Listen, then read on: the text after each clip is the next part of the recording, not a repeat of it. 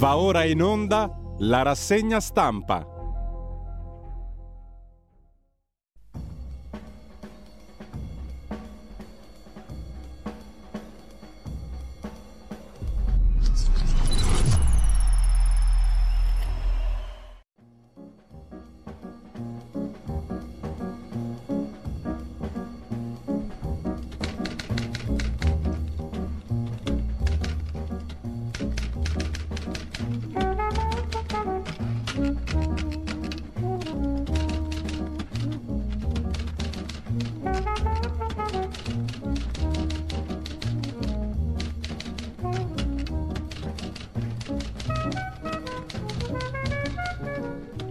Cordiale buongiorno a tutte le ascoltatrici e a tutti gli ascoltatori da Giulio Cainarca. Ben trovati all'appuntamento con la rassegna stampa, la prima del 2023. Buon anno di cuore a tutti voi.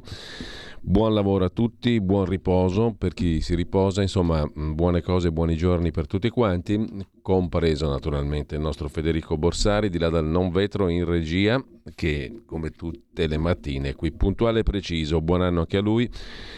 E mm, per il ventiseiesimo anno andiamo in onda in uh, rassegna stampa. Subito vediamo le prime pagine dei quotidiani di oggi, anzi prima delle prime pagine andiamo a vedere le notizie del giorno dal primo piano dell'agenzia ANSA, ricordando il nostro sito, punto di partenza minimale, radiolibertà.net. Intanto dicevamo della prima pagina dell'agenzia ANSA di stamani, muore dopo torture in Iran, aveva studiato a Bologna, Amnesty International denuncia il caso di un giovane pestato e rimandato a casa, deceduto dopo 20 giorni. Il commento dell'egiziano Zacchi, l'Università di Bologna ha una nuova vittima della libertà quell'altra, quella vecchia, è lui naturalmente, mentre Meloni agli italiani, credeteci, con me risolleviamo il paese, il video del Presidente del Consiglio, il governo farà la sua parte, ma dobbiamo farlo insieme, dice la Presidente del Consiglio in un video messaggio sui social, il video messaggio è questo qui. Un grande augurio a tutti gli italiani per un 2023 di orgoglio e di ottimismo.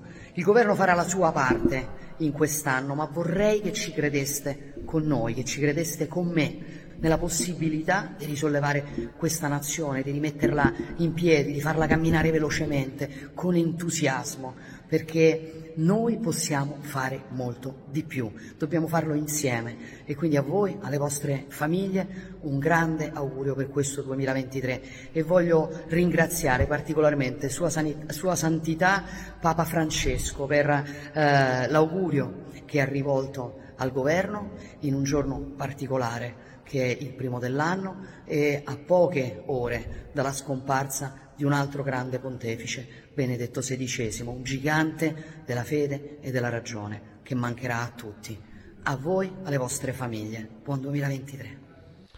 Con l'albero di Natale e un po' di effetto eco, diciamo così. Comunque, questo è il secondo titolo dell'agenzia ANSA di stamani, il messaggio di Giorgia Meloni. L'addio a Joseph Ratzinger è il terzo titolo, giovedì funerali e poi bandiere a lutto, candele nella città natale di Ratzinger, Marktl, dove Benedetto XVI nacque nel 1927. La Croazia che adotta l'euro ed entra nell'area Schengen, notizia non freschissima, e poi Kiev sotto attacco a Capodanno. Nuove voci sulla malattia di Putin, un buon anno sul drone gli 007 danesi hanno diffuso la notizia del fatto che Putin sarebbe in condizioni di salute non buone, diciamo così. Ucciso a sprangate per l'apprezzamento a una ragazza, è un tunisino di circa 30 anni, la vittima dell'omicidio nel Ragusano. E poi il discorso di Mattarella, l'Italia è di chi paga le imposte, ha detto il capo dello Stato, la prima premier donna è segno di maturità del paese, il 2023 sia l'anno di fine ostilità in Ucraina la responsabilità è solo di chi ha aggredito, sull'Iran Mattarella plaude al coraggio dei giovani, eccetera, eccetera.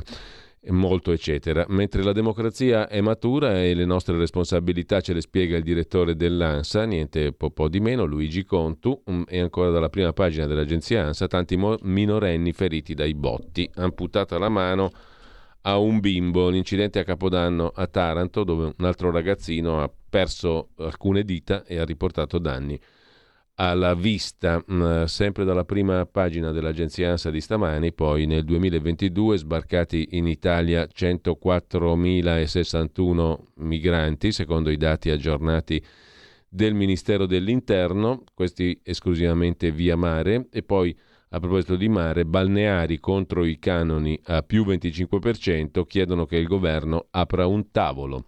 Meloni mantenga le promesse della campagna elettorale, dice il presidente della FIBA Confesercenti, secondo cui l'aumento dei canoni per i balneari va sospeso. Vent'anni senza Giorgio Gaber, moriva il primo di gennaio del 2003, esattamente appunto vent'anni fa, oggi cercheremo di ricordarlo in tutte le pause musicali possibili. Ecco i primi nati del 2023, a Roma tre parti in pochi secondi e poi i saldi.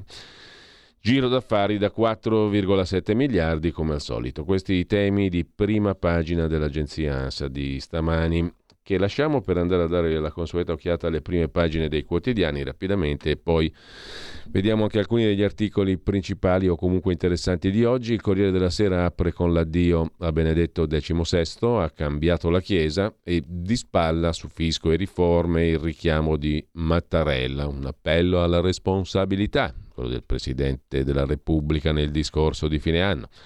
I giovani, il lavoro, il senso civico collettivo, l'educazione stradale, le riforme, le tasse che vanno pagate, eccetera, eccetera, eccetera, eccetera, eccetera, eccetera. E la Costituzione che resti la bussola. Meloni si sente orgogliosa per il lavoro svolto, ottimista per ciò che verrà Strategia per i prossimi mesi, commento del quirinalista Marzio Breda, quella difesa garbata dell'assetto costituzionale. Costituzione, presidenzialismo. Mattarella non ha problemi per costruirsi il consenso perché ce l'ha ce l'ha ipse dixit, ipse vale per tutti e due, sia per il quirinalista che per il quirinale. Se un problema si pone quando si rivolge agli italiani è di dire tutto ciò che va detto, ma come si imponeva Einaudi con garbo, senza generare ansie e tensioni.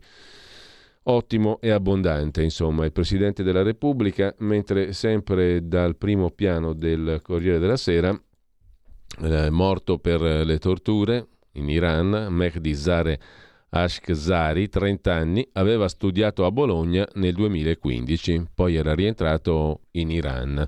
Un mese fa il fermo in piazza durante le manifestazioni di protesta è morto dopo 20 giorni di torture. Un gruppo di calciatori è stato arrestato dopo una festa con alcol e donne.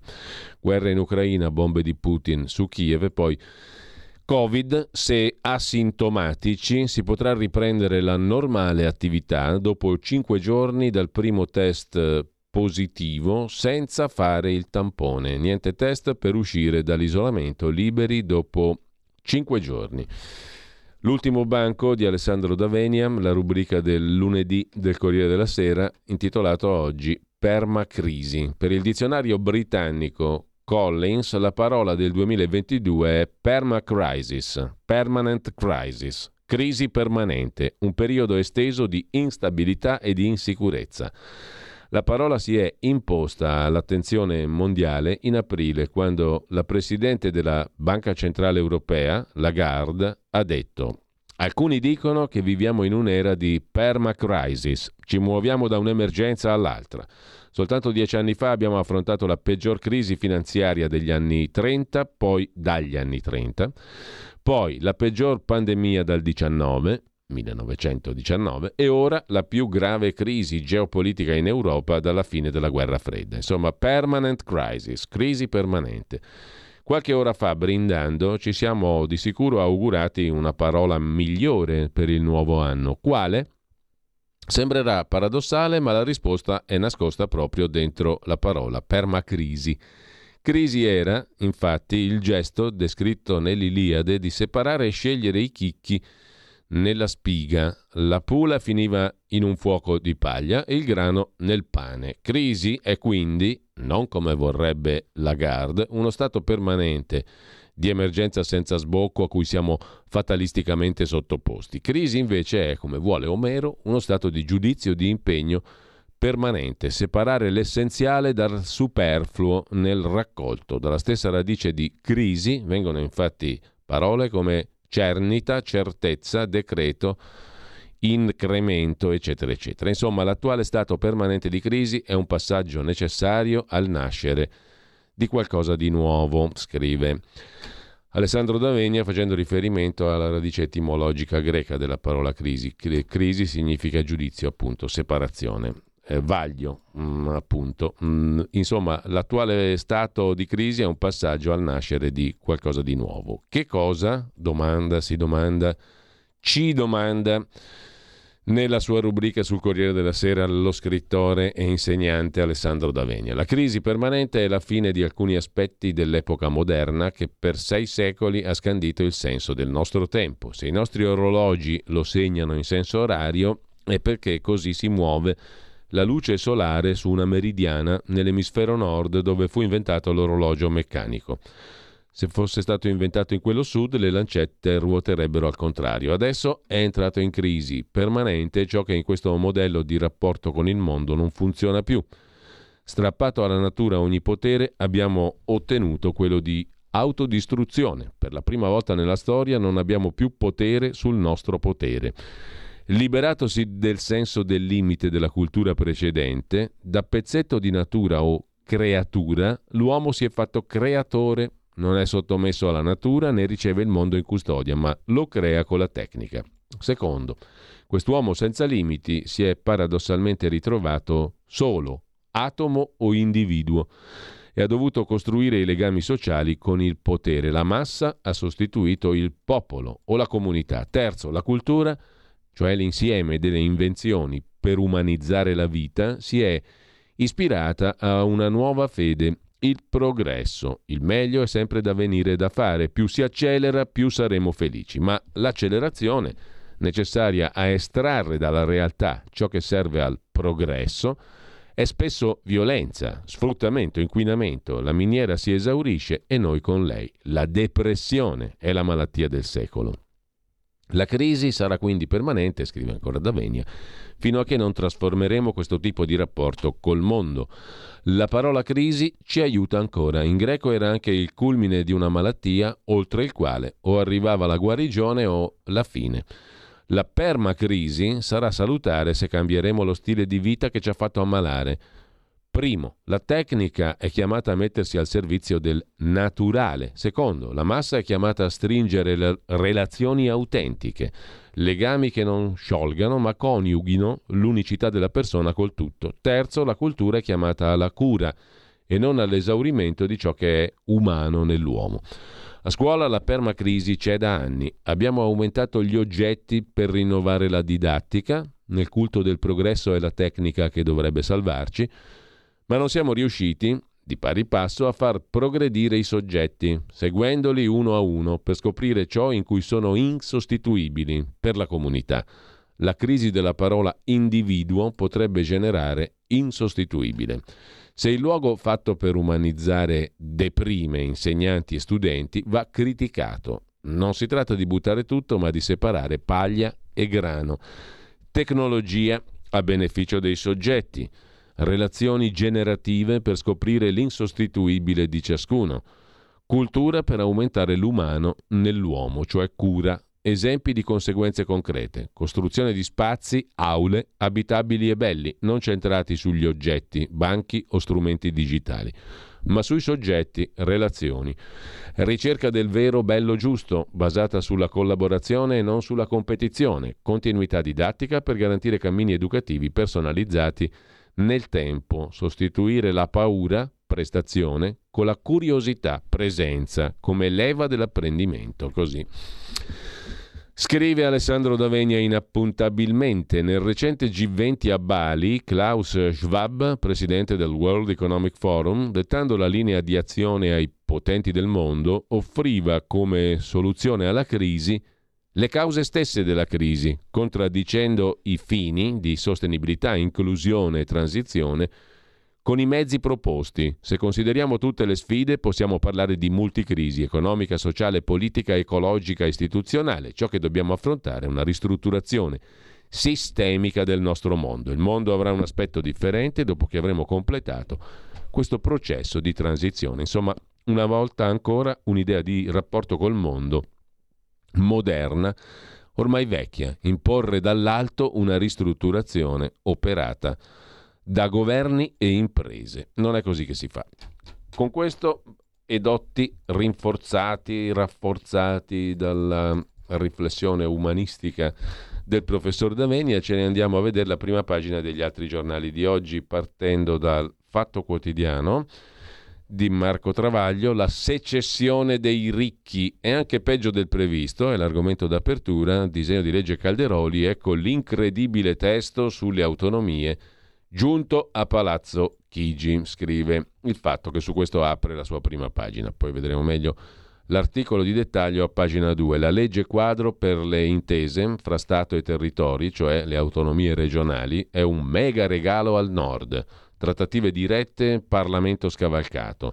Il fondo perequativo senza vincoli di destinazione per le aree più povere, cioè per il meridione, non è più previsto, peraltro la Costituzione stessa prevede questo. Comunque mm, su questa questione è presumibile che il 2023 ci regalerà tonnellate di retoriche, di bugie e di falsità sulla questione delle autonomie regionali. È stato così anche prima, quindi non c'è nessuna novità, presumibilmente. Intanto, frase sopra la testata, fino a qualche anno fa, se il capo dello Stato avesse avvisato che le tasse si pagano, nessuno ci avrebbe fatto caso. Oggi, per dire come siamo messi, Pare un miracolo che il capo dello Stato parli di tasse che si devono pagare. Pensa un po'.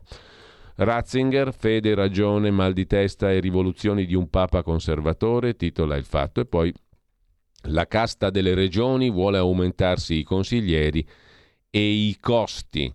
Naturalmente tutto è sempre uno spreco, addio reddito, il 2023 è l'anno del corsificio, titola il Fatto Economico, il dosso economico del lunedì del Fatto Quotidiano, il punto su politiche attive, programma GOL, 4,4 miliardi del PNRR, regioni avanti a caso, CPI e agenzie private in difficoltà, tanti corsi inutili per disoccupati e zero lavoro.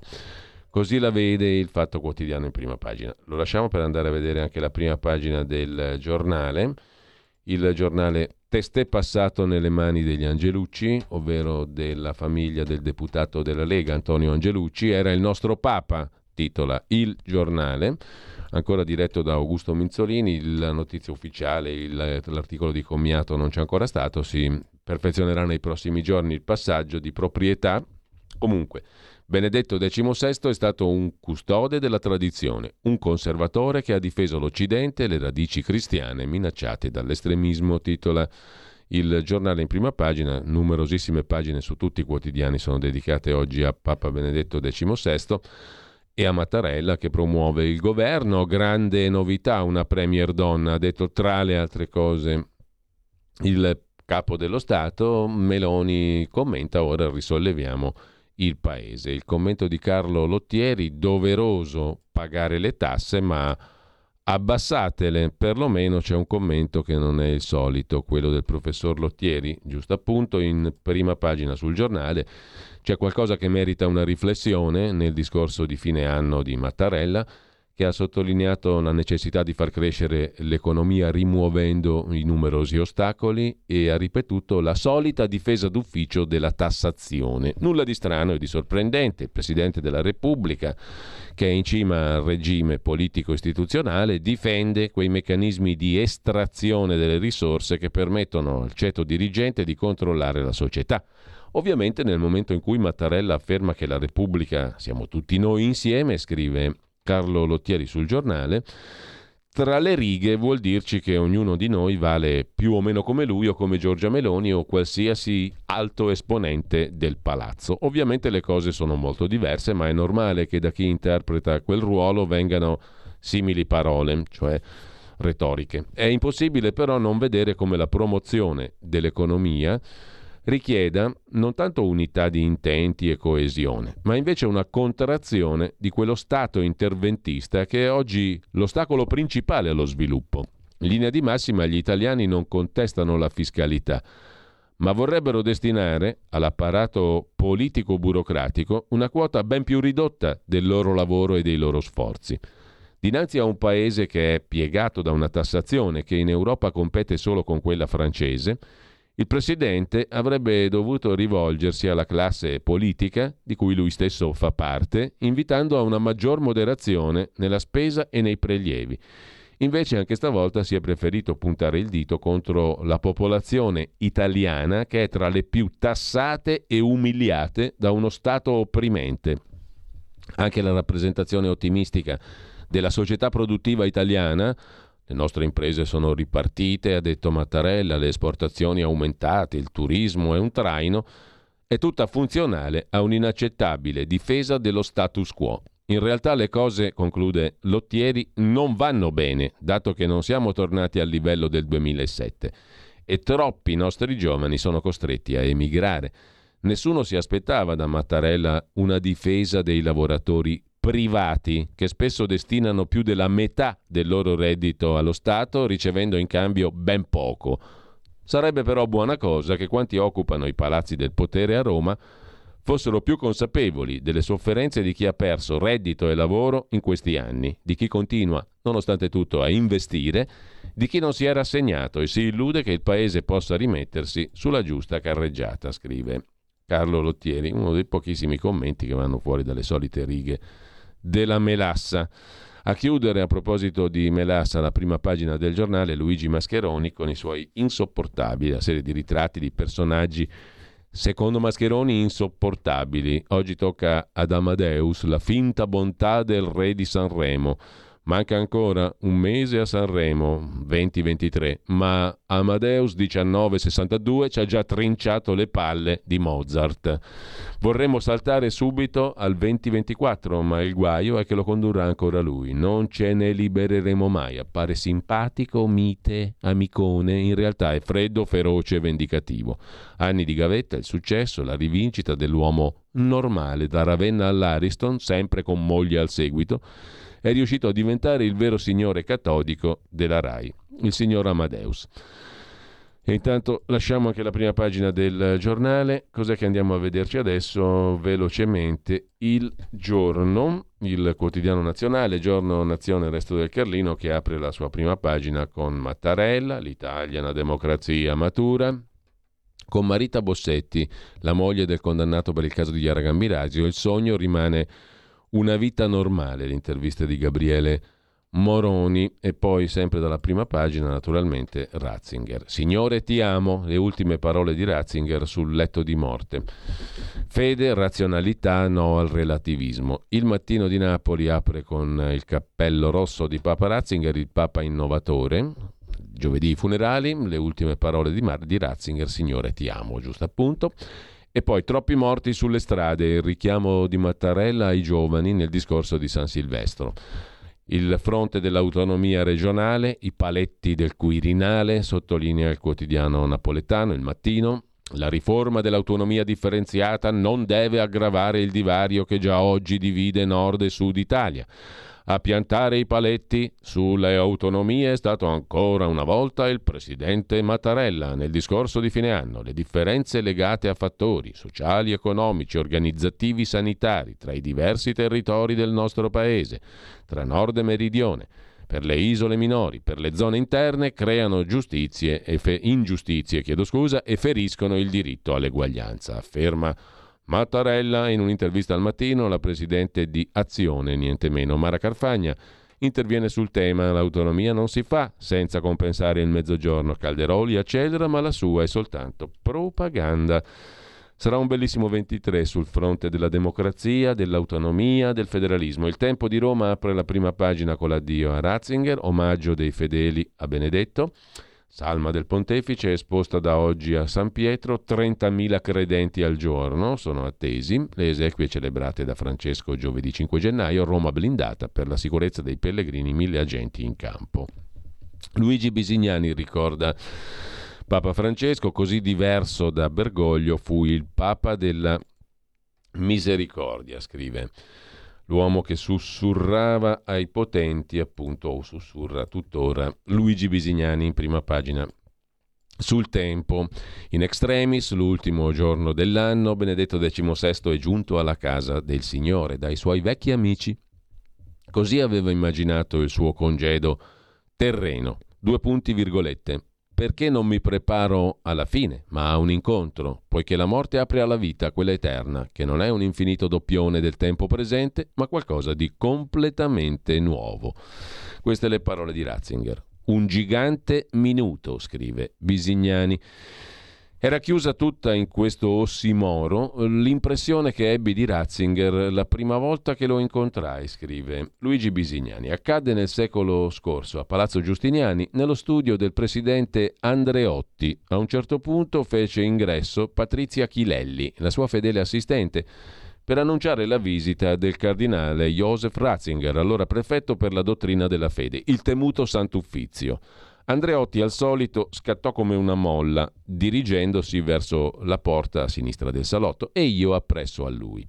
Elaborando in un attimo il nome, la nazionalità e il ruolo del porporato tedesco, e forse suggestionato dalla stampa che lo appellava come Rottweiler bavarese, quando fu eletto Papa vi ricorderete la prima pagina del quotidiano comunista Il Manifesto, il pastore tedesco era il titolo, mi aspettavo di trovare la porta, dietro la porta una montagna d'uomo e invece mi si parò davanti in clergyman senza alcun segno cardinalizio, se non un anello, una figura esile e delicata con un sorriso disarmante, ricorda Bisignani. Teneva in mano un basco nero, un pacchettino di pasticceria.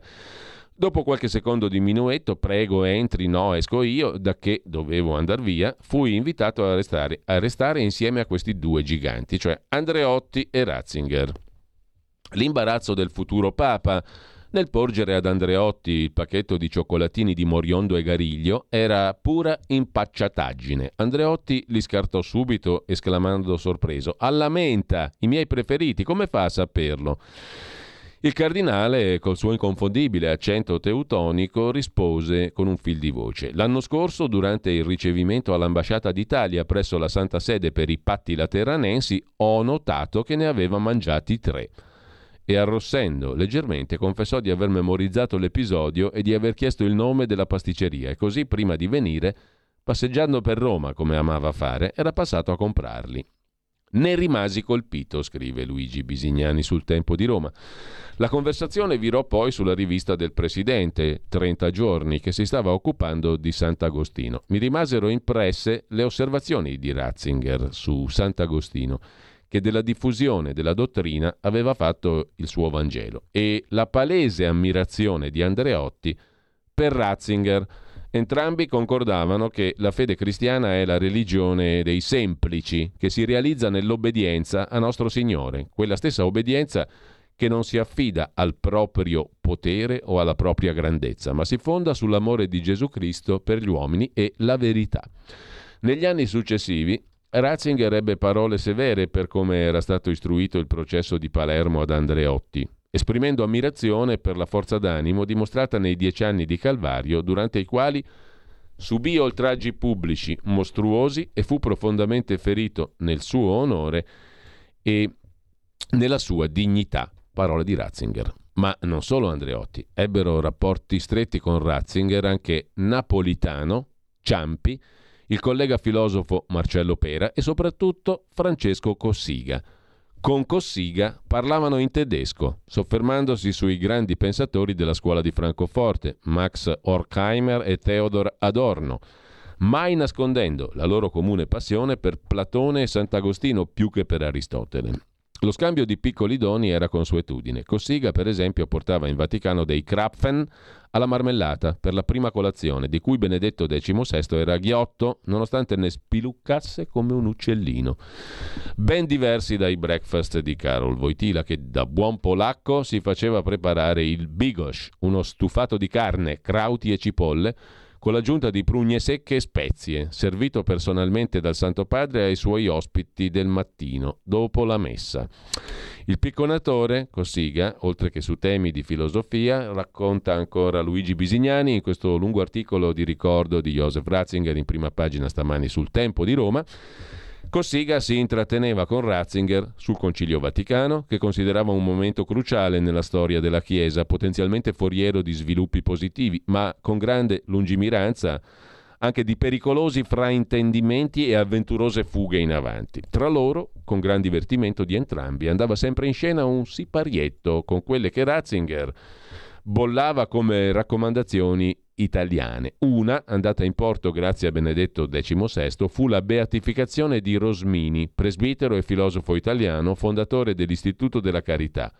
Un'altra per Giansenio, teologo e vescovo cattolico olandese, che si perse però nei tempi. Ma c'è un altro fuori classe delle istituzioni italiane, racconta Bisignani, che può vantare di essere stato il più a lungo in auto con un papa, Gianni Letta. Il 28 aprile del 2009 era prevista una visita di Benedetto XVI all'Aquila. Sarebbe dovuto arrivare in elicottero. Tuttavia il maltempo non permise il decollo e Ratzinger accolse l'invito dell'allora sottosegretario Letta di andare in macchina. Cosa si siano detti questi due uomini di cultura e di fede non è dato sapere. Una commozione che mi porterò per sempre nel cuore, aveva confidato Gianni Letta agli amici, ricordando che nel tragitto aveva svolto solo la funzione nobilissima di gentiluomo di sua santità, quale Letta è. Mai una parola in più su quel viaggio. Così come nel caso Andreotti, si sa che anche con Berlusconi Ratzinger fu sempre garantista e mai usò parole fuori luogo verso la classe politica italiana né verso altri. Diversamente dal successore Bergoglio che alla prima occasione di un incontro in Vaticano con i parlamentari apostrofò gli ospiti quasi come gaglioffi in libera uscita. La giustizia è forse uno dei tratti più divisivi tra il Papa filosofo e il Papa peronista. In nome della misericordia e del giusto processo, una differenza netta sarà ricordata per la gestione degli scandali vaticani. Mai con Ratzinger, scrive ancora. Luigi Bisignani, mai con Ratzinger avremmo assistito a un processo contro un porporato. Il convincimento di Ratzinger era che in Vaticano fosse sempre garantita l'indipendenza della giustizia e il monarca non dicesse adesso me ne occupo io. In uno Stato di diritto la giustizia deve fare il suo corso. Il monarca può concedere poi la grazia. Infatti Ratzinger, davanti alle accuse del nunzio Carlo Maria Viganò, si rivolse al principale accusato per chiedere spiegazioni, senza mettere in dubbio il vincolo di fiducia. Da qui iniziò un lungo processo interno che portò all'allontanamento di Viganò, salvando comunque la forma e mantenendolo nunzio apostolico a Washington. La valutazione corretta dell'inaffidabilità di Monsignor Viganò fu dimostrata a Francesco che arrivò invece a chiederne le dimissioni. Tutt'altro stile quello del Papa argentino che, prendendo immediatamente per buone e inaudita altera parte le accuse contro il cardinale Becciu, lo ha preventivamente condannato per poi sottoporlo, con una legge ad hoc, a un processo che mette ancora a disagio tutta la curia. Da alcune chat emergerebbe che il Papa fu vittima di un raggiro per eliminare un cardinale a lui fedele. La mano di Bergoglio non è stata certo più leggera col suo predecessore emerito quando gli consigliò di non comunicare con l'esterno confinandolo quasi agli arresti domiciliari nel monastero Mater Ecclesiae e arrivando anche a rimuovere dalle funzioni di prefetto della casa pontificia il suo segretario, padre Georg Genswein, al quale non è stato neppure concesso l'onore di annunciare la morte del suo papa, affidata a uno scarno comunicato del direttore della sala stampa vaticana, come fosse un porporato qualsiasi. Il reverendo Monsignore, per anni coccolato nei salotti romani, era stato di fatto bollato e mai perdonato come colui che non aveva adeguatamente vigilato, in quanto in vacanza, quando Ratzinger decise di firmare la prolusione del libro dell'ultraconservatore cardinale Robert Sara, successivamente messo da parte perché in un altro testo aveva minato i fondamentali del pontificato di Bergoglio. Insomma, conclude Luigi Bisignani, modus operandi opposti fra i due papi, che trovano ulteriori differenze profonde nel collegio cardinalizio. 64 i cardinali viventi, dei quali 34 elettori, membri con meno di 80 anni, quelli nominati da Ratzinger, mentre quelli di Francesco sono 121, 95 elettori, 96 no, provenienti da 65 nazioni, 21 delle quali non avevano mai avuto un cardinale in precedenza. Tra i custodi dell'ortodossia di Ratzinger, pezzi forti come i cardinali Raymond Leo Bark, Gerhard Ludwig Müller e ovviamente Robert Sara. Il prossimo Papa, quando mai sarà, giocherà tutto con questi numeri. Forse il simbolismo della Bibbia può aiutarci a comprendere come andrà a finire. Quel gigante minuto così diverso da Francesco. Questo è il lungo articolo di ricordo di Luigi Bisignani su Papa Ratzinger. E Mattarella poi delude gli sfascisti, questo è l'altro titolo in prima pagina sul tempo di Roma. Dal tempo passiamo a Repubblica. Repubblica apre con un profilo nero, riconoscibile nero su nero per un bagliore di luce il profilo di Papa Ratzinger. L'ultimo conservatore è il titolo di Repubblica. Monsignor Georg, intervistato, dice: Ho sentito l'azione del diavolo contro di lui. Georg Genswein racconta i suoi 27 anni al servizio di Papa Ratzinger. In prima pagina su Repubblica parla anche il direttore dell'Agenzia del Farmaco, Magrini. I fragili, dopo 4-6 mesi, tornino a vaccinarsi. E da Repubblica passiamo alla stampa di Torino. La stampa apre uh, con il reddito di cittadinanza, ecco il piano, un'intervista con la ministra Calderone Giù il cuneo fiscale del 5%, mentre tra tariffe, autostrade e benzina e carburanti l'anno parte con i rincari. Trasporti e pedaggi rincareranno, la stangata per i carburanti è già avvertibile da oggi, pronta una pioggia di bonus, scrive ancora la stampa. Per quanto concerne la ministra del lavoro, Marina Elvira Calderone, due le scadenze nel mese di gennaio, il 12 sulla sicurezza e il 19 sulla previdenza. Va sostenuto il potere d'acquisto, il cuneo fiscale da tagliare del 5% sul reddito di cittadinanza, separare l'assistenza dalla ricerca dell'impiego, per le pensioni via dal 19 al confronto con le parti sociali su una riforma complessiva. CGL e Wilkie hanno scioperato contro la manovra, dice la ministra Calderone, chiedo di riaprire il dialogo partendo da tavoli tecnici. Il primo tema è la sicurezza, è ingiusto trascurare i problemi degli autonomi, la crisi ne ha eliminati 500.000. Riforma delle pensioni, riforma del reddito di cittadinanza, regole del lavoro da semplificare e nuovo sistema di politiche attive del lavoro da mettere in piedi. Questione sicurezza sul lavoro, troppe morti bianche, lavoro autonomo e questione salariale. Si parte dalla legge di bilancio e questi sono i temi della conversazione con la ministra Calderone. Quanto al reddito di cittadinanza, l'intervento sul reddito è stato preceduto da troppa polemica, dice la ministra Calderone alla stampa. Nessuno dice che si amplia, per esempio, la platea dei beneficiari di interventi di sostegno, per esempio con l'estensione ai nuclei con persone over 60 e alle famiglie con figli minorenni, oltre agli altri soggetti già tutelati. Nulla cambia rispetto all'offerta congrua, al di là della soppressione dell'aggettivo rimane il rimando alle condizioni di legge. Quindi tengo a ribadire, primo, chi si trova in una situazione di difficoltà continuerà a essere tutelato. Secondo, la povertà si contrasta con il lavoro e non con i sussidi a vita. Reddito di cittadinanza e politiche attive del lavoro hanno due obiettivi diversi ma complementari, dice la ministra del lavoro, e il reddito di cittadinanza non eh, si abolisce così tu cur con, con l'accetta, in sostanza, dice la ministra Calderone, eh, e mh, mm, al di là della soppressione dell'aggettivo o meno, offerta congrua di lavoro per mantenere chi, se, se, tu rifiuti un'offerta congrua perdi il reddito, mh, mm, si, rimanda, si rimanda comunque alle condizioni di legge già in vigore, dice la ministra. Quindi chi si trova in difficoltà continuerà a essere tutelato. E certamente invertiamo il principio per cui la povertà si contrasta col lavoro e non con i sussidi. Questo per quanto riguarda l'apertura della stampa di oggi. Sempre dalla stampa di Torino, la Napoli dei fantasmi, degrado e vite minime ai bordi di periferia, l'inchiesta firmata da Viola Ardone alle pagine 18 e 19 della stampa di oggi, ma anticipata in prima pagina. La Napoli dei fantasmi, un viaggio tra i senza tetto del centro, sdraiati su cartoni in mezzo ai turisti. E sempre dalla prima pagina, nella casa del padre, ovvero l'addio a Benedetto XVI, le ultime parole, Signore ti amo. La, il ricordo del cardinale Bertone fu coraggioso contro la pedofilia, scrive la stampa.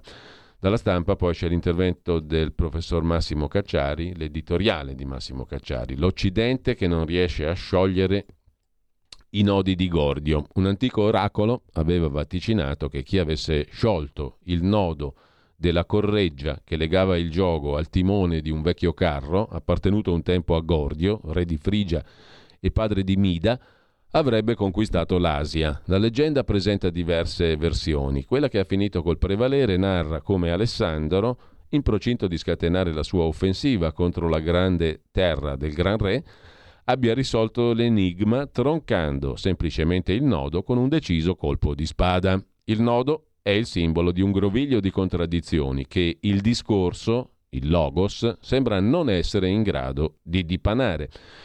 Arcipelago greco e impero persiano si combattono da secoli senza soluzione. È giunto il momento di una decisione che uno solo comandi e solo allora sarà armonia tra le parti del mondo, scrive Massimo Cacciari in prima pagina sulla stampa di Torino. Il nodo di Gordio si riannoda continuamente nella storia e continuamente riappaiono pretesi eredi di Alessandro, cioè quelli che tagliano con la spada il nodo. Muta la forma del nodo, mutano i personaggi del dramma, non muta il problema, ovvero il nodo si può sciogliere senza ricorrere alla spada?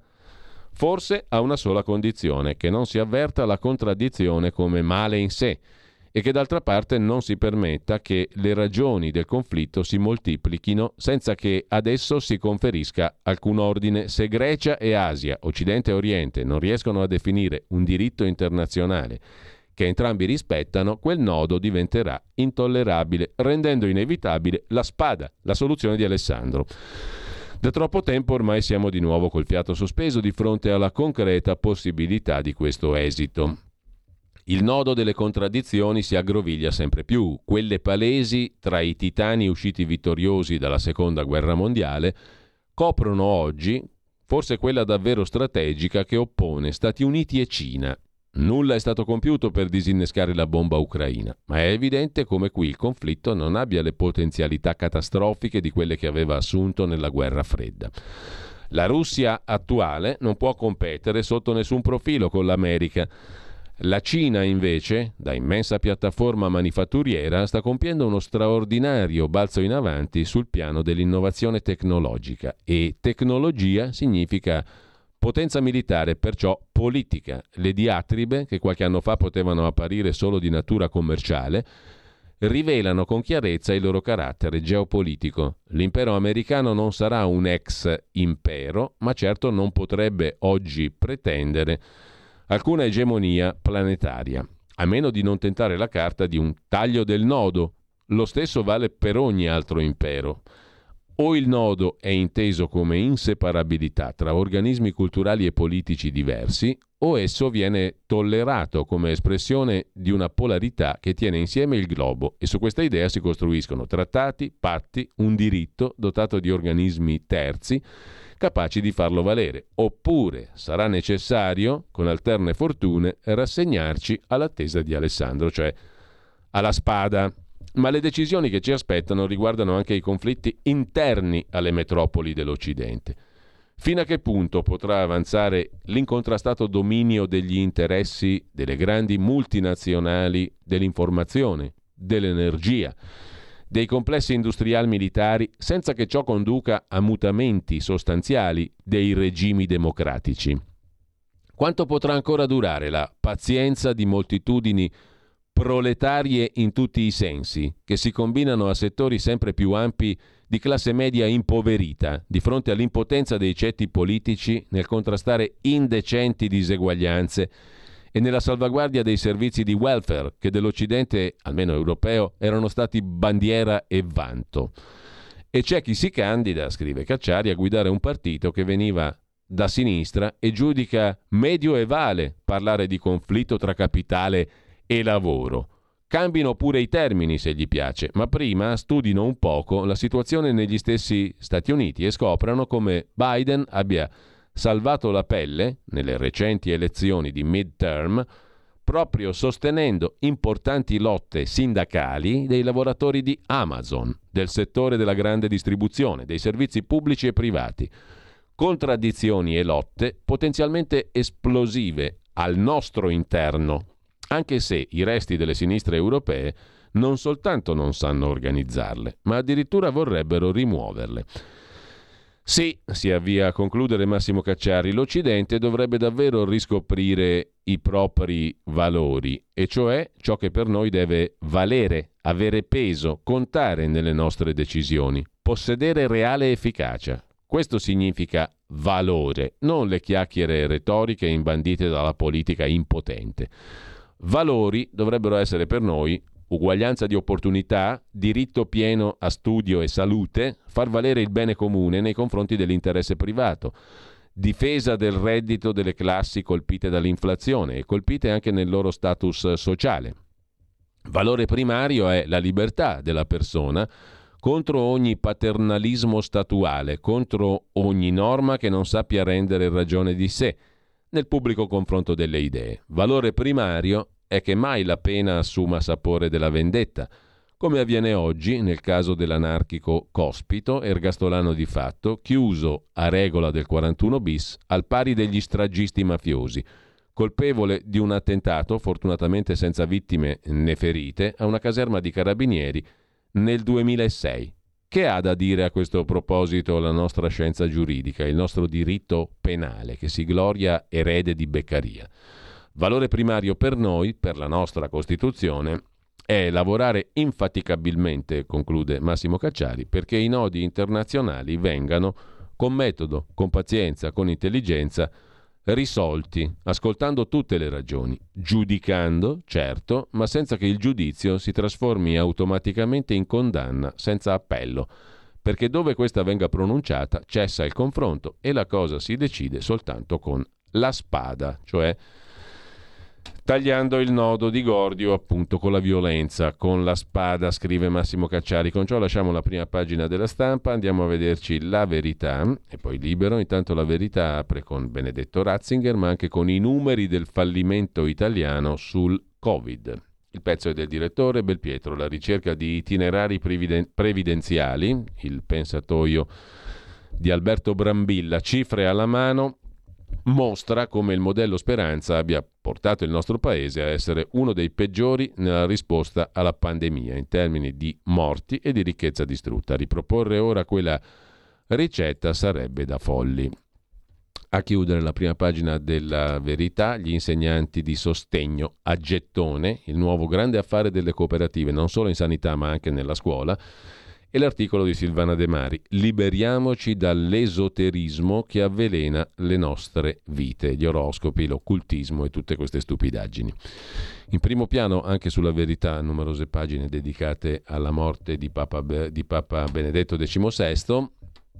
Tra le varie cose vi segnalo, tra i vari commenti, quello di Marcello Veneziani. Per difendere la vera fede si è affacciato nell'ateismo, Papa Benedetto XVI, come nessuno prima di allora. Il suo pontificato è segnato dall'approccio filosofico alla religione che lo ha portato a fare i conti con il pensiero contemporaneo. Era un cristallo fragile e luminoso, ma era anche un grande economista, ricorda Ettore Gotti Tedeschi, che diresse per un certo periodo la Banca Vaticana, cosiddetta lo IOR, al tempo proprio di Ratzinger. A lui si deve una legge antiriciclaggio per il Vaticano, diede lezioni di finanza e di relazioni internazionali e guidò la Chiesa negli anni delicati della globalizzazione, ricorda Gotti Tedeschi.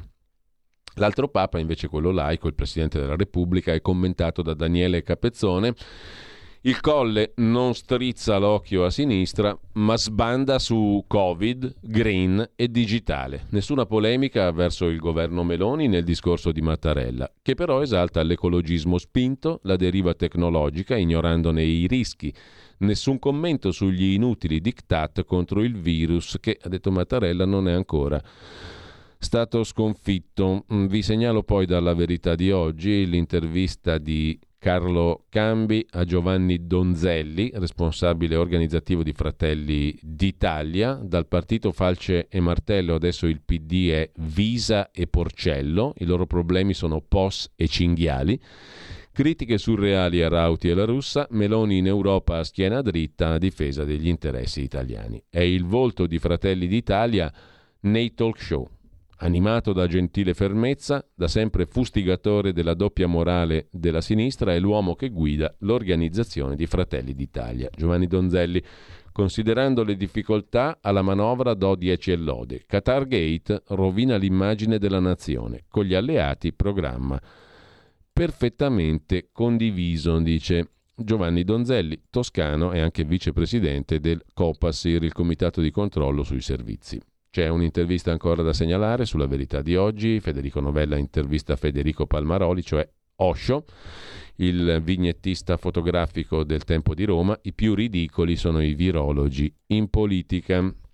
Due pagine sono invece dedicate alla questione dei professori a gettone, il nuovo business delle cooperative. Dopo i medici, dopo la sanità, un altro filone per le società che forniscono personale, gli educatori di sostegno alle scuole che li usano come Insegnanti, che tragedia il ricambio continuo, dice in intervistata dalla Verità Natalia Poggi, mamma di Tommaso Poggi, oggi 25 anni, la madre di un ragazzo autistico. Che tragedia il ricambio continuo, sono pochi i docenti preparati, un'odissea tra buona volontà e improvvisazione. E la questione che affronta oggi la verità è la questione, diciamo così, del, dei professori a gettone. Benché sia considerato un modello invidiatoci anche all'estero, il sistema di inclusione scolastica dei ragazzi disabili soffre di improvvisazione, mancanza di organizzazione e business esterno che approfitta di queste carenze. Un giro d'affari che diventa un bacino elettorale, rovescio della medaglia, la creazione di un esercito di precari sfruttati e così dopo i medici a gettone forniti a ospedali e distretti ASL, vista la carenza di organici sanitari, si scopre un nuovo filone di business per le cooperative che forniscono personale, quello dei professori di sostegno. C'è un'altra intervista al sindacalista, coordinatore nazionale del sindacato USB, Fabio Perretta, un giro di interessi anche politico che nessuno intende scardinare. La gestione dei dipendenti è una macchina di voti. Se assumessero gli assistenti a tempo pieno, i comuni risparmierebbero. Solo Bologna ha stanziato 65 milioni di euro in tre anni per 800 lavoratori. E poi c'è il mercato dei corsi di formazione. La specializzazione è un affare diviso tra università e sindacati. A volte si paga senza neppure frequentare. In Spagna con 7.000 euro si superano tutti gli ostacoli. Da segnalare ancora sulla verità di stamani l'intervista al demografo dell'Università Cattolica di Milano Alessandro Rosina, che ha da poco pubblicato un libro, La storia demografica d'Italia, da Carocci Editore Subito misure per le nascite o il declino sarà irreversibile. La denatalità è un grave pericolo per l'economia e per la società. Bisogna intervenire in fretta, siamo entrati in una fase nuova, ma non ce ne rendiamo conto. Le giovani coppie, dice il professor Rosina, vorrebbero più figli, ma non sono nelle condizioni di averli. Invece un bimbo è un bene per tutti, non certo un costo privato. E con ciò Lasciamo la prima pagina, la lasciamo col minestrone, a dire il vero, perché la nostra Gemma Gaetani si occupa nelle due pagine dedicate a salute e benessere, come tutti i lunedì, sulla verità del minestrone. Addio alle calorie, è il piatto irrinunciabile dopo le feste, il minestrone di verdura. L'organismo viene nutrito, ma smaltisce gli eccessi e si fa riposare l'apparato digerente. Le verdure vanno cotte a fuoco basso e a lungo per non perdere la proprietà. 100 grammi di minestrone contengono circa 2,2 grammi di fibra alimentare. Siccome una porzione di minestrone corrisponde a 200 grammi, siamo a oltre 4 grammi di fibra, per esempio. E poi le proteine vegetali e gli aminoacidi del minestrone. Con legumi, in particolare, sono due. La lisina, uno dei principali componenti delle proteine, serve anche per la crescita dei bambini. La treonina, depurativo di fegato e di reni che mantiene elastici anche i tessuti. Questo nel minestrone con legumi. Un piatto leggero che dà il senso di sazietà. Dopo le feste, irrinunciabile. Con ciò eh, lasciamo la verità e andiamo a libero. Il quotidiano Libero apre con eh, Conte, l'avvocato dei poveri, che va nell'hotel 5 Stelle a Cortina d'Ampezzo. Giuseppe Conte come Guido Nicheli il Cumenda, il Dogui, mattatore di Vacanze di Natale 83, film culto di Carlo Vanzina. Ma la libidine è qui, amore. Sole, whisky e sei in pole position. Era una delle celeberrime battute del Cumenda, Guido Nicheli. Giuseppe Conte come Guido Nicheli, il Cumenda. Se n'è andato nel 5 Stelle, nell'hotel 5 Stelle, da 2.500 euro a notte. Le vacanze extra lusso nell'hotel dei VIP a Cortina da parte di Giuseppe Conte, l'uomo che di mestiere incita le classi disagiate alla rivolta sociale. Hai visto l'avvocato dei poveri che va a dormire a 2500 euro a notte? scrive Libero in prima pagina, di spalla c'è Mattarella che smonta la sinistra, ciascuno tira il presidente per la giacchetta, come si suol dire, con orrenda metafora abusata.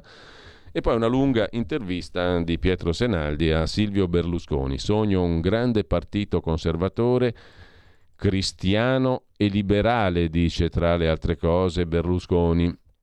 Ritratto con la sua fidanzata bionda, eccetera, eccetera, bella, giovane e disinteressata. Sogno un grande partito conservatore, cristiano e liberale, una forza plurale, dice Berlusconi, che accarezza l'idea che Meloni lavori con gli alleati a un'unica realtà del centrodestra, un partitone unico, dove le nostre idee abbiano un ruolo centrale. I mali del paese? Il problema più grave sono le commistioni fra la politica e la magistratura o la pubblica amministrazione, che per definizione dovrebbero essere neutrali e basarsi sulla competenza e sul merito.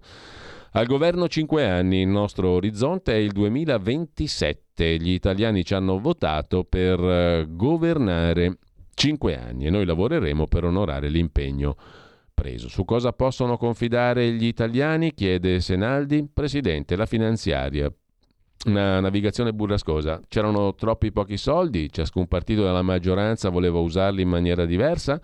Che voto dà alla finanziaria? La sufficienza piena, risponde Berlusconi cosa si poteva fare, cosa ha imparato dell'Italia da quando è diventato un politico. Una cosa negativa, la tremenda difficoltà della riforma dello Stato, quella positiva, la grande statura morale e civile del nostro popolo. Quali sono i mali che bloccano il paese? E poi ancora tra le varie domande, qual è lo stato di salute del centrodestra? Quali progetti ha per Forza Italia? E ancora um, le voci di un grande partito conservatore, la nascita di un partito unico. Uh, è vero che rimprovera Meloni di voler fare tutto di testa sua e che non disdegnerebbe gli appuntamenti periodici come faceva lei quando era premier con Bossi? Ogni paragone fra i leader, diversi, eh, diversi, fra leader diversi ha molti limiti. Giorgia Meloni ha la responsabilità di guidare il governo e lo fa con il metodo di lavoro a cui è abituata, quello che è importante è che non manchi la collegialità nelle decisioni, eccetera, eccetera. Salvini che ha perso la maggior parte dei voti guadagnati al sud, Forza Italia invece tiene. La Lega commenta Berlusconi ha più consuetudine nel nord, Forza Italia è un grande partito nazionale con radici nel mezzogiorno, eccetera, eccetera. Eh, cosa pensa della crisi drammatica del PD? Poi c'è Renzi che lo riempie di complimenti, che riempie di complimenti Berlusconi. Chiunque provi, chiunque provi a interpretare le intenzioni di Renzi è destinato a essere smentito dai fatti, ma non gli si può negare di essere uno dei leader politici più lucidi e brillanti. Eh, la Moratti, mh, mm, ho per antica abitudine quella di parlare delle persone solo quando ne posso parlare bene, preferisco non dire nulla. E poi ancora che idea si è fatto del Qatar Gate, l'Europa, l'Ucraina, il governo e lo scontro con la Francia, Putin, la Cina e via dicendo. Un pensiero per paparazzi, che non manca niente, insomma, in questa carrellata diremmo del tutto inutile, che è l'intervista a Silvio Berlusconi in prima pagina su Libano, un'inutilità protesa per due pagine più o meno, mentre il ministro Ciriani, a proposito di cose inutili, fa un'altra intervista sempre a Libero, ecco le prime cose da fare nel 2023, dice il ministro per i rapporti col Parlamento. Sarà l'anno delle riforme, presidenzialismo, giustizia, autonomia, flat tax, prima tagliamo il cuneo fiscale. Sul PD, Punterei su Bonaccini, mi pare il candidato più strutturato. Qatargate, l'immagine del Partito Socialista Europeo della sinistra italiana, esce a pezzi. Il Parlamento di Bruxelles deve fare autoanalisi, ristrutturarsi e bla bla bla. Due interviste inutili in prima pagina su Libero e poi da segnalare ancora il ricordo di Ratzinger, primo pezzo di Renato Farina sulle ultime parole di Ratzinger, Gesù ti amo, e l'altro è di eh, Antonio Socci, la missione incompresa di Benedetto XVI dopo la rinuncia, missione incompresa, l'ultima misteriosa missione di preghiera del Papa emerito, una testimonianza d'amore. Quando annunciò di voler rinunciare al pontificato, Ratzinger disse che non avrebbe abbandonato la croce, è stato di parola, ha sostenuto la Chiesa fino alla fine. Poi c'è un un ricordo di Vittorio Feltri che già lo aveva raccontato, questa cosa che si trovava in trattoria con Gaber e si erano frequentati anche nella Bergamasca. Libero ricorda così eh, Giorgio Gaber mh, mm, attraverso il ricordo appunto di Vittorio Feltri a vent'anni dalla sua morte. Il primo incontro alla festa dell'unità di Bergamo, chiacchiere al tavolo di una trattoria, la sera in cui nacque la canzone Destra, Sinistra e quel complesso di inferiorità. Giorgio Gaber moriva il primo gennaio del 2000 e 3. Avrebbe compiuto 64 anni poco dopo, il 25 gennaio. Ormai sono 20 anni che Giorgio Gaber ci ha lasciato, ma la sua, sua musica e le sue parole non ci lasceranno mai, questo si può dire. Si sentiva inferiore, ricorda Feltri, perché non era laureato. Allora gli stilai la lista di scrittori, scienziati e premi Nobel che non erano dottori. Restò attonito. Ma dici davvero, sei sicuro? mi domandò. Certo, e se vuoi ora ti faccio l'elenco dei coglioni con la laurea, gli disse Vittorio Feltri a Giorgio Gaber che ricorderemo subito dopo con appunto una, un suo brano, e vedremo di ascoltarne anche altri in mattinata. Intanto facciamo giusto in tempo, dopo aver visto le prime pagine dei soliti quotidiani, a guardare anche il quotidiano di Sicilia prima della pausa, il quotidiano di Sicilia del eh, sabato 31 dicembre, che però si occupa di numeri. Il Sud esiste, da 100 euro investiti qui benefici all'Italia per 500, è uno studio SRM intesa San Paolo Cesdim e poi c'è da segnalare anche un altro articolo, nel mezzogiorno si pagano più pensioni che stipendi. Nonostante queste cifre mirabolanti in prima pagina, le situazioni più squilibrate in Campania, Calabria, Puglia e Sicilia. Secondo l'ufficio studi della CGA di Mestre, al sud il numero degli assegni pensionistici supera di 1,2 milioni di unità i lavoratori attivi. Dopo mh, mm, le 8.30, dopo la piccola pausa, andiamo a vedere anche molto rapidamente le ultime due prime pagine. Sono le 24 ore Italia oggi. Tra poco. Stai ascoltando Radio Libertà. La tua voce libera, senza filtri né censura. La tua radio.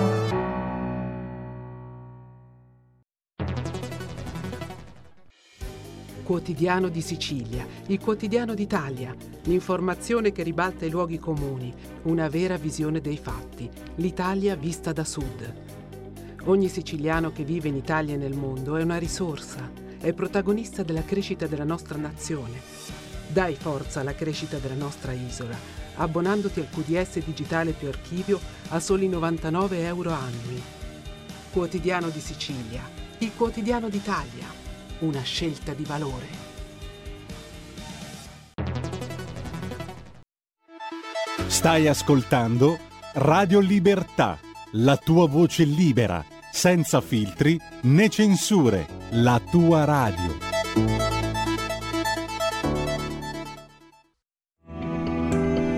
Il meteo.it presenta le previsioni del giorno. Alta pressione sempre dominante sull'Italia, seppur leggermente meno granitica al nord-ovest. Nella prima parte della giornata avremo cieli grigi per via di nubi basse, foschie o nebbie sulle pianure settentrionali e sulle aree costiere delle regioni centrali tirreniche. Possibile piovigine tra Basso Piemonte e Liguria, altrove invece il sole sarà prevalente. Nel pomeriggio più elevato rischio di deboli precipitazioni al nord-ovest, per il resto situazione invariata. Per ora è tutto da ilmeteo.it dove il fa la differenza anche nella nostra app. Una buona giornata da Lorenzo Tedici. Avete ascoltato le previsioni del giorno.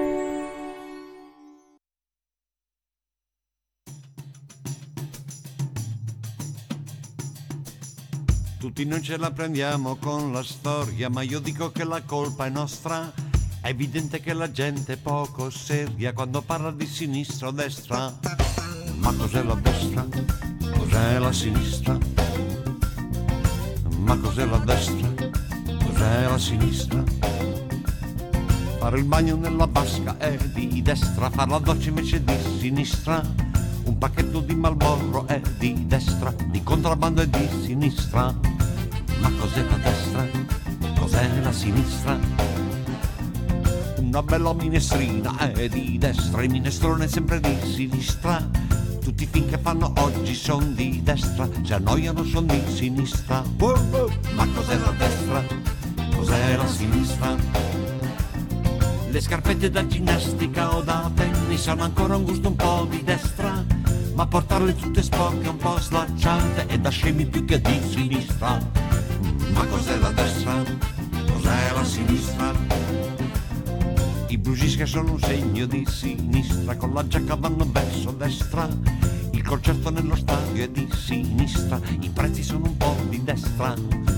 Ma cos'è la destra? Cos'è la sinistra?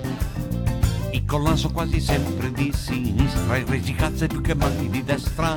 La pisciata in compagnia è di sinistra, il cesso è sempre in fondo a destra. Wow, wow. Ma cos'è la destra?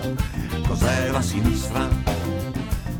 La piscina bella azzurra è trasparente, è evidente che sia un po' di destra. Mentre i fiumi, tutti i laghi e anche il mare sono di merda più che di sinistra. Ma cos'è la destra? Cos'è la sinistra? L'ideologia, l'ideologia, malgrado tutto credo ancora che ci sia, è la passione, l'ossessione della tua diversità, che al momento dove è andata non si sa, dove non si sa, dove non si sa io direi che culatello è di destra, la mortadella è di sinistra. Se la cioccolata svizzera è di destra, la Nutella ancora di sinistra. Mm, ma cos'è la destra? Cos'è la sinistra? Il pensiero liberale è di destra, ora è buono anche per la sinistra. Non si sa se la fortuna sia di destra, la sfiga è sempre di sinistra. Wow, wow. Ma cos'è la destra? Cos'è la sinistra? Il saluto vigoroso a pugno chiuso è un antico gesto di sinistra. Quello un po' degli anni venti, un po' romano e da stronzi oltre che di destra. Ma cos'è la destra? Cos'è la sinistra? L'ideologia, l'ideologia, malgrado tutto credo ancora che ci sia, è il continuare ad affermare un pensiero, il suo perché con la scusa di un contrasto che non c'è. Se c'è chissà dove, se c'è chissà dove. Tutto il vecchio moralismo è di sinistra, la mancanza di morale a destra. Anche il Papa ultimamente un po' a sinistra e il demonio che era andato a destra. Ma cos'è la destra? Cos'è la sinistra? La risposta delle masse è di sinistra con un lieve cedimento a destra.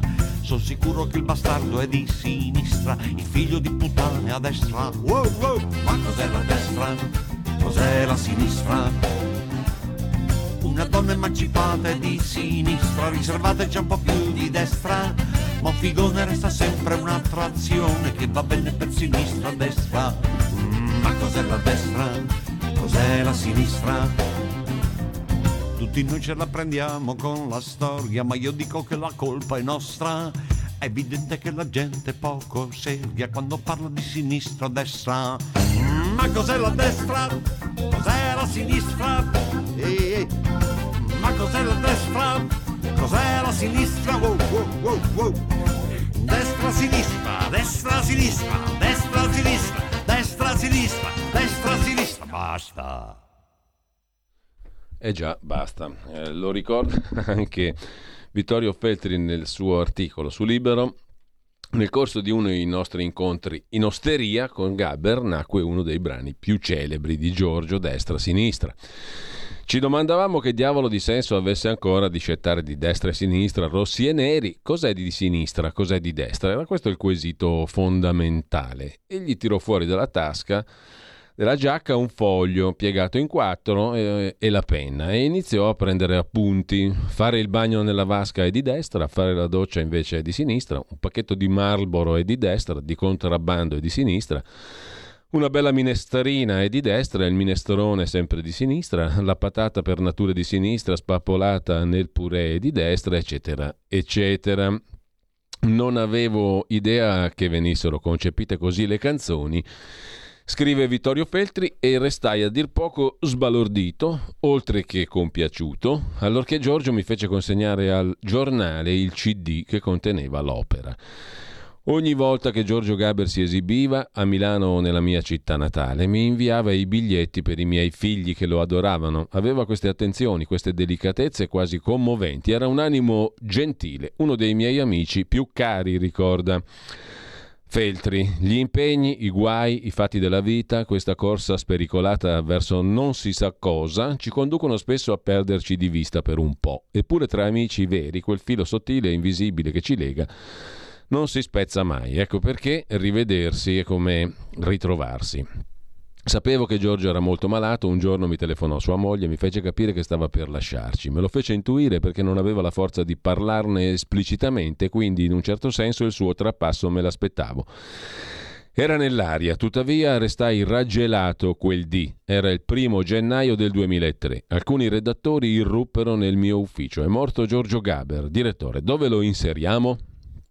Il giornalista ha la dannazione, conclude Feltri, di arrivare per primo anche alle notizie che non vorrebbe mai apprendere e chissà perché si dà sempre per scontato che queste non gli facciano più nessun effetto. Fu un pugno allo stomaco, il sangue si congelò nelle vene, il respiro si bloccò nei polmoni, mentre nella mia mente scorrevano immagini mute alla velocità della luce.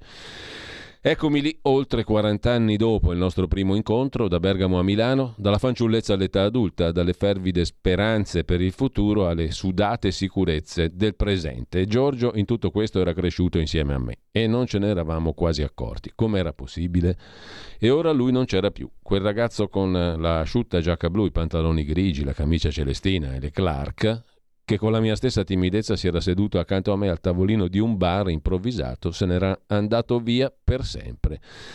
Lo ritrovo ancora quando ascolto la sua voce, la sua musica e lì ritrovo anche me stesso, scrive Vittorio Feltri ricordando Giorgio Gaber. Eh, intanto a proposito di giornali, prime pagine ancora da vedere, vi Cito rapidamente la prima pagina del Sole 24 ore del lunedì, la guida dell'anno che sta iniziando.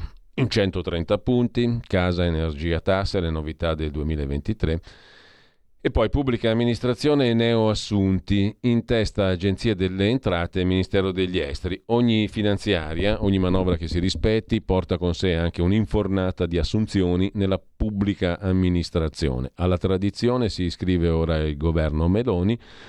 Dalla legge di bilancio 2023 sono attesi infatti 10.434 nuovi ingressi negli uffici pubblici che si sommano al turnover già programmato di, 600, di 156.000 unità di personale. Il merito è soprattutto del Parlamento che ha più che raddoppiato le previsioni del testo originario. Agenzia delle Entrate, Affari Esteri e Giustizia, le amministrazioni maggiormente interessate all'ingresso di nuovi assunti, scrive il Sole 24 ore, mentre Italia Oggi si occupa del super bonus, super bonus da 110 a 100, a 90%, detrazione ridotta e riservata a proprietari con reddito inferiore a 15.000 euro, maggiorato sulla base del quoziente familiare. Cosa cambia da gennaio del 23? Dal prossimo anno, salve alcune fattispecie, la detrazione maggiorata del 110% fruibile per interventi di efficientamento energetico scende al 90% per villette e unifamiliari per spese sostenute fino al 31-12 del 23 con interventi avviati all'1-1 del 23. Si mm, innescano inoltre le nuove regole per le imprese appaltatrici che ora, per importi superiori a 516.000 mm, euro, devono essere in possesso o in procinto di ottenere l'attestazione SOA. Edilizia demolita da 100 rattoppi, scrive il direttore di Italia Oggi 7, Marino Longoni, ennesima modifica alla disciplina del super bonus che dal 2023 diventa un po' meno super. La detraibilità scende dal 110 al 90% e viene riservata alle famiglie non ricche 15.000 euro di reddito incrementato dal quoziente familiare, misure necessarie per correggere le storture più evidenti di una disciplina che è già costata alle casse dello Stato qualcosa come 60 miliardi di euro. ed è andata a beneficio in molti casi di proprietari di immobili che non erano certo in condizioni di bisogno, un trasferimento di ricchezza a favore delle classi medio-alte della società, un disastro ideologico che ha prodotto numerose conseguenze negative anche nello stesso settore dell'edilizia, il quale avrebbe dovuto essere il maggior beneficiario del super bonus. Così su Italia Oggi 7. Lasciamo adesso le prime pagine. Da Dagospia vi cito un pezzo dell'ANSA di Manuela Tulli a proposito di Ratzinger, il Ratzinger privato. Modi gentili, l'amore per i gatti e per la musica. L'aneddoto eh, al momento dell'elezione al soglio papale fu raccontato dal cardinale Tarcisio Bertone. Che cosa raccontò Bertone? Che ogni volta che Ratzinger incontrava un gatto, lo salutava e gli parlava, anche a lungo.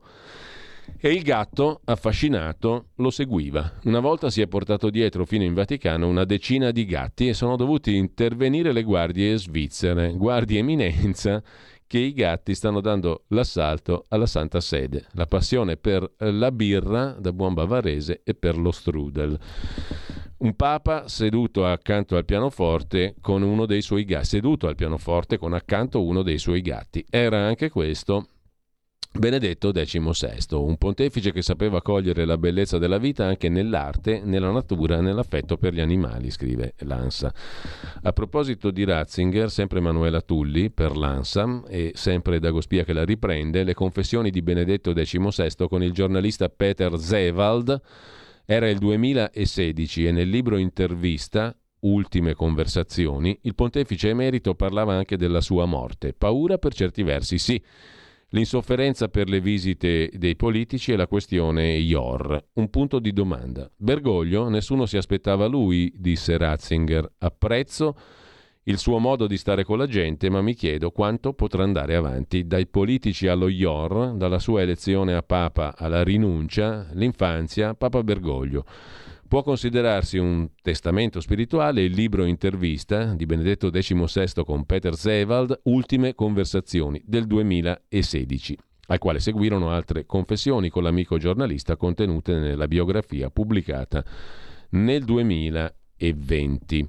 Benedetto XVI in quel libro, a cura di Peter Zewald, edito da Garzanti in Italia, Ultime conversazioni appunto, rivelò le sfaccettature più nascoste dei suoi giorni. Da Papa, per esempio, l'insofferenza per le visite dei politici e la questione IOR che, disse Ratzinger, era un punto di domanda. Non si aspettava l'elezione di Bergoglio, in quelle pagine si ritrova anche il suo lungo, non sempre facile rapporto con Papa Voitila dettagli intimi come il fatto che amasse dormire o che fosse da anni cieco da un occhio. Ratzinger si è aperto al suo biografo con grande sincerità. Raccontò della zia che fece marameo ai nazisti passando su un treno e tutto il resto. Nessuno si aspettava Papa Francesco. Lo conoscevo ma non pensavo a lui come Papa e sempre su Papa Francesco Ratzinger disse di apprezzare il suo modo di stare con la gente ma mi chiedo quanto potrà andare avanti a stringere ogni mercoledì 200 mani o più. Sempre su Papa Ratzinger, già che ci siamo, vi segnalo anche su Start Magazine, ma la trovate anche su qualche quotidiano di oggi, il testamento spirituale vero e proprio, cioè mm, ciò che ha scritto ed è stato diffuso il 31 dicembre scorso, l'altro giorno, il giorno della sua morte, dalla sala stampa della Santa Sede, intitolato, vergato di suo pugno, Il mio testamento spirituale.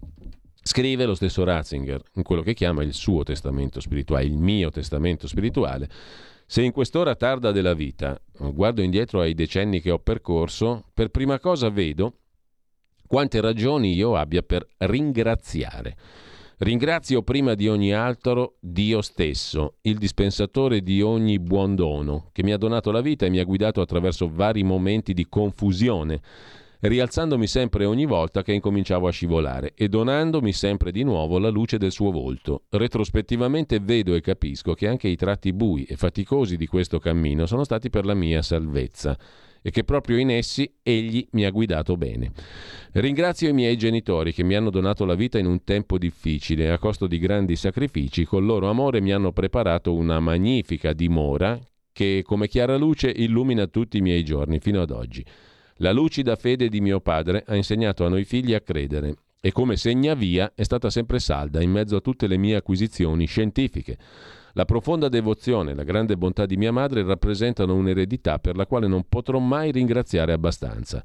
Mia sorella mi ha assistito per decenni disinteressatamente, con affettuosa premura. Mio fratello, con la lucidità dei suoi giudizi, la sua vigorosa risolutezza e la serenità del cuore, mi ha sempre spianato il cammino. Senza questo suo continuo precedermi e accompagnarmi, non avrei potuto trovare la via giusta.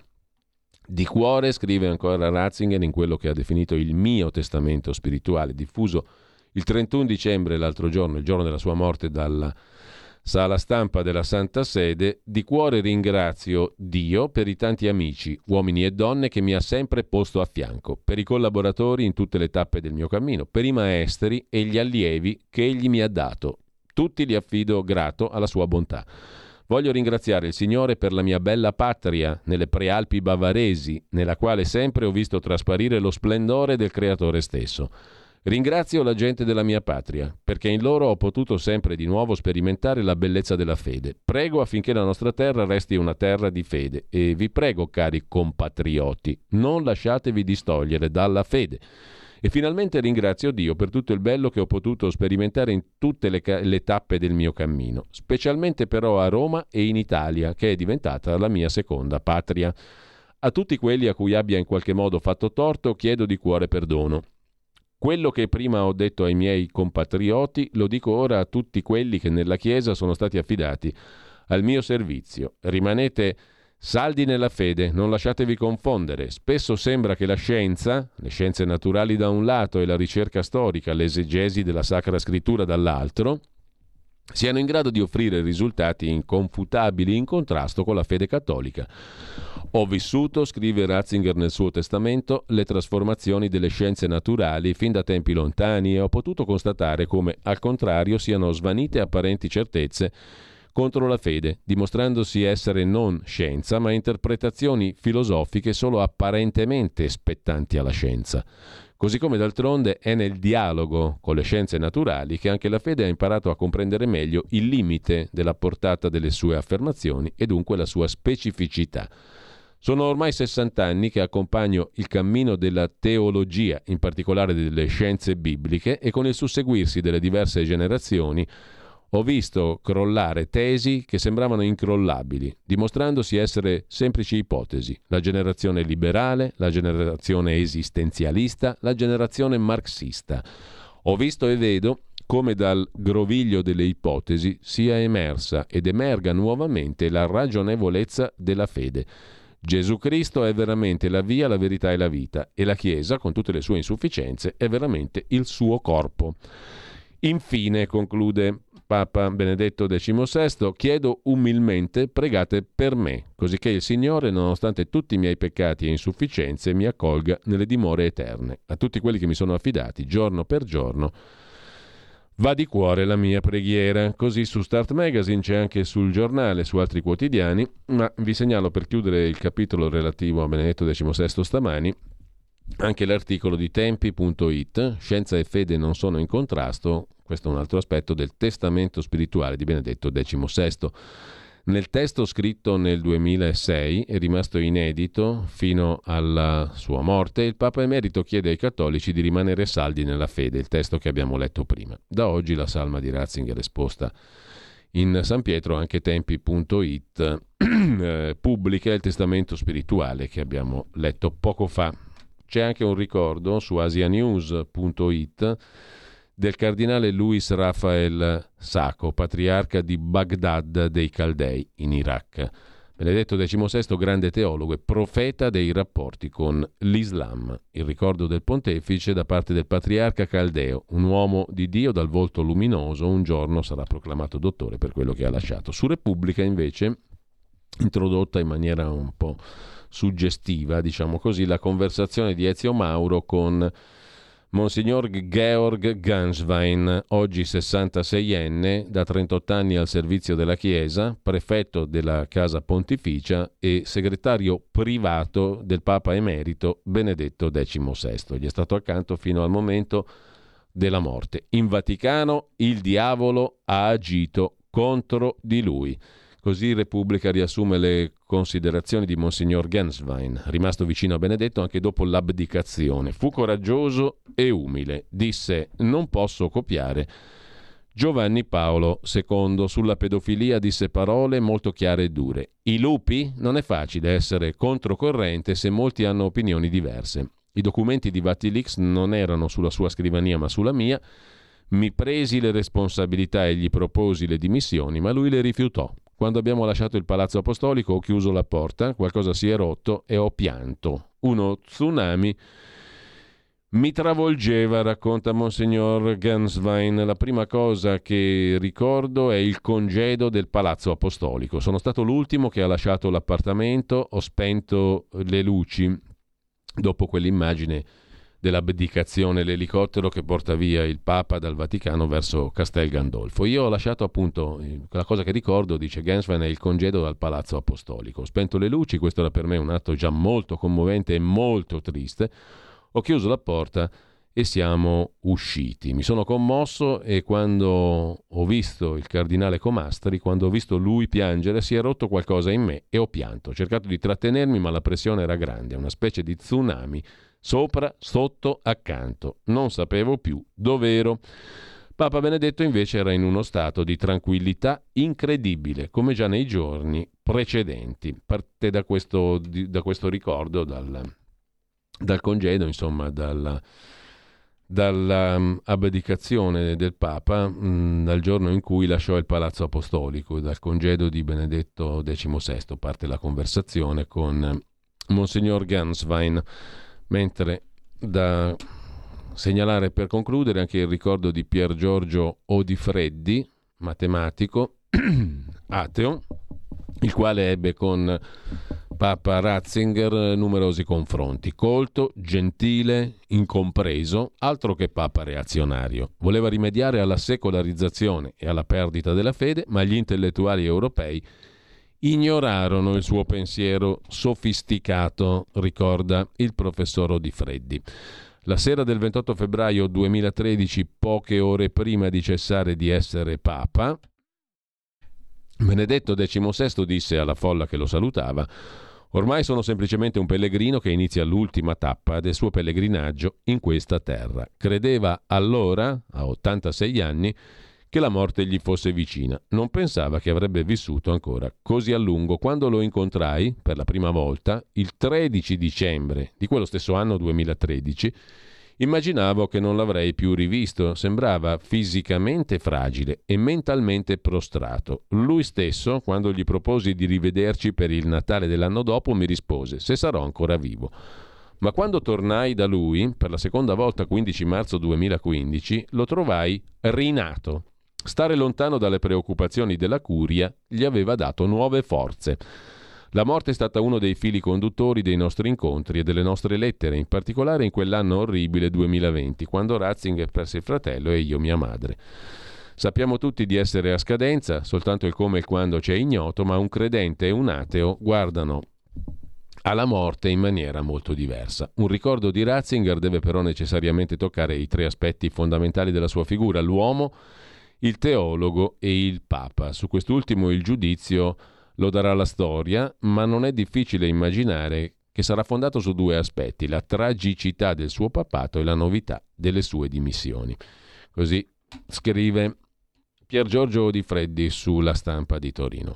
Cambiando completamente argomento, ma tornando a tempi, vi segnalo invece un'altra questione della quale avevamo parlato in un'intervista mh, mm, che è stata riportata anche in un'intervista a quattro, una conversazione a quattro sulla questione dell'Armenia che abbiamo avuto esattamente l'altra settimana. L'Azerbaigian progetta una nuova invasione per eliminare noi armeni. Questa intervista invece compare sul settimanale, sul mensile, sul sito del mensile Tempi, tempi.it, ed è un'intervista ad Artak Beglarian, consigliere del ministro di Stato dell'Artsakh, sul blocco illegale del corridoio di Lashin, del quale abbiamo parlato nella conversazione con Antonia Arlan, Vittorio Viati Bendaud il direttore di Tempi Emanuele Boffi e ehm, la professoressa Shavon Nash Marshall. Da 20 giorni non posso rientrare a casa nel Nagorno-Karabakh per vedere i miei figli, dice Beglarian.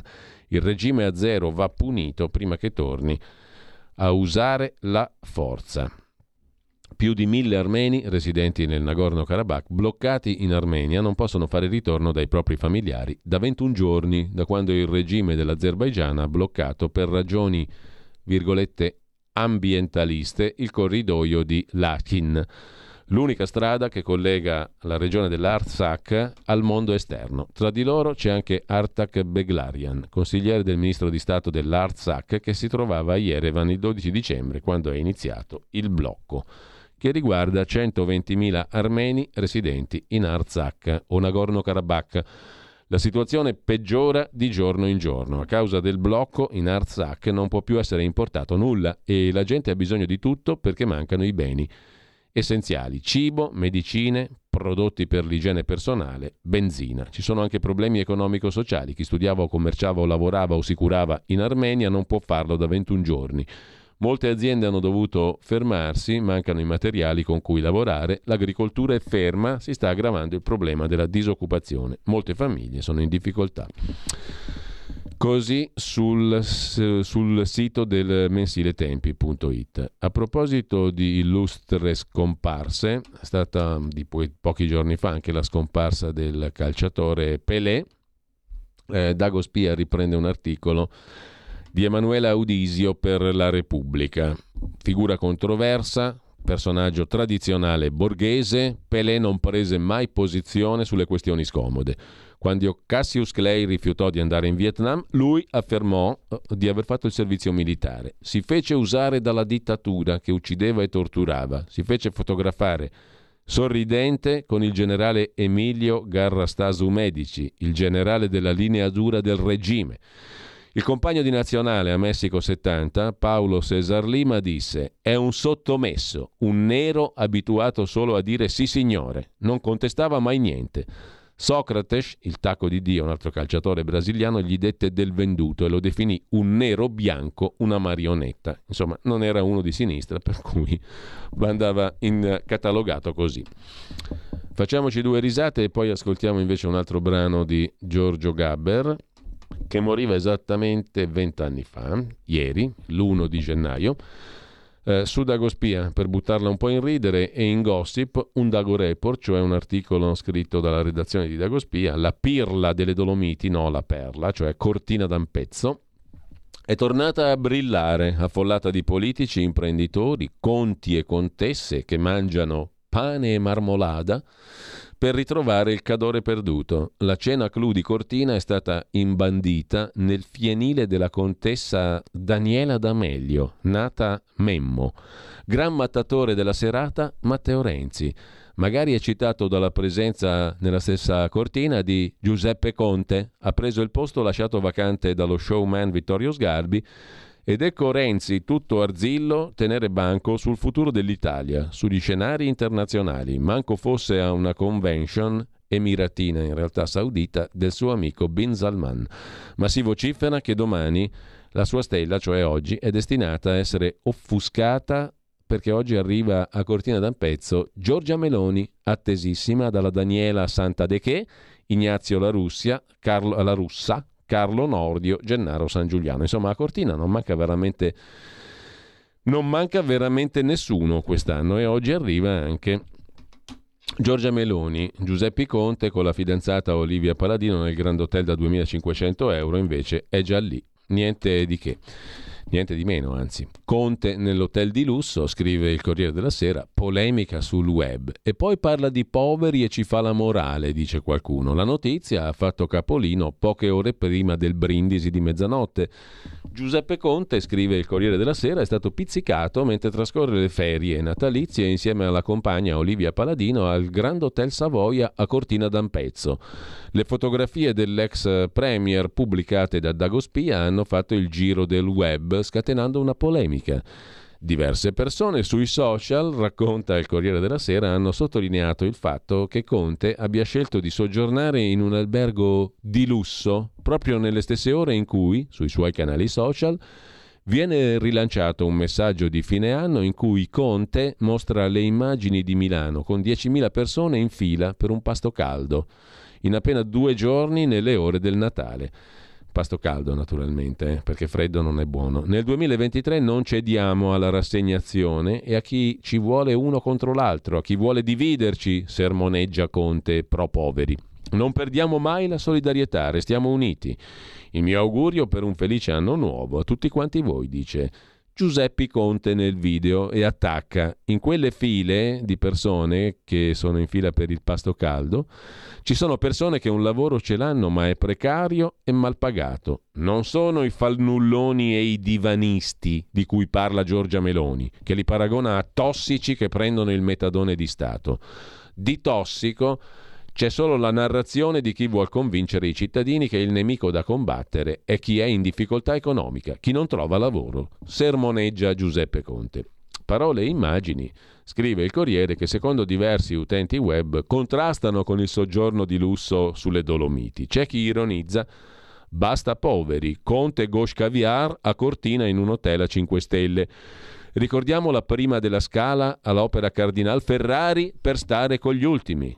Tutto fila per chi sa farsi concavo e convesso, commenta Martino Loiacono. Non trovo niente di male, ma risparmiaci la morale, scrive Massimo Piccardi.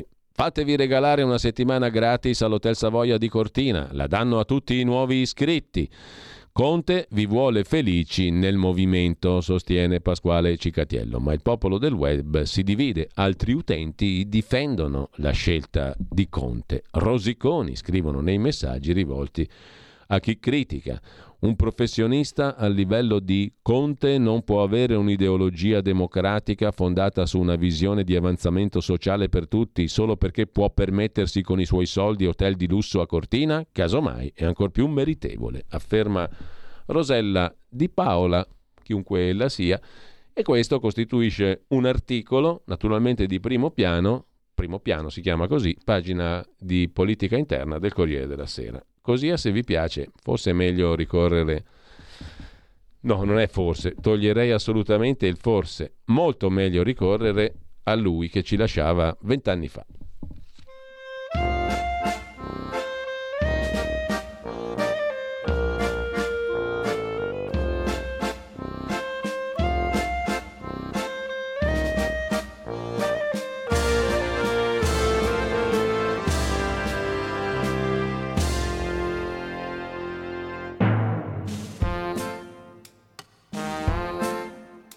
La mia vita di ogni giorno è preoccuparmi di ciò che è intorno. Sono sensibile e umano, probabilmente sono il più buono. Ho dentro il cuore un affetto vero per i bambini del mondo intero Ogni tragedia nazionale è il mio terreno naturale perché dovunque c'è sofferenza sento la voce della mia coscienza. Penso ad un popolo multirazziale, ad uno Stato molto solidale che stanzi fondi in abbondanza perché il mio motto è l'accoglienza. Penso al problema degli albanesi, dei marocchini, dei senegalesi. Bisogna dare appartamenti ai clandestini, anche ai parenti e per gli zingari degli albergoni, coi frigobar e le televisioni. È il potere dei più buoni, è il potere dei più buoni sono iscritto a più di mille associazioni, è il potere dei più buoni. E organizzo dovunque manifestazioni. È il potere dei più buoni, il potere dei più buoni, il potere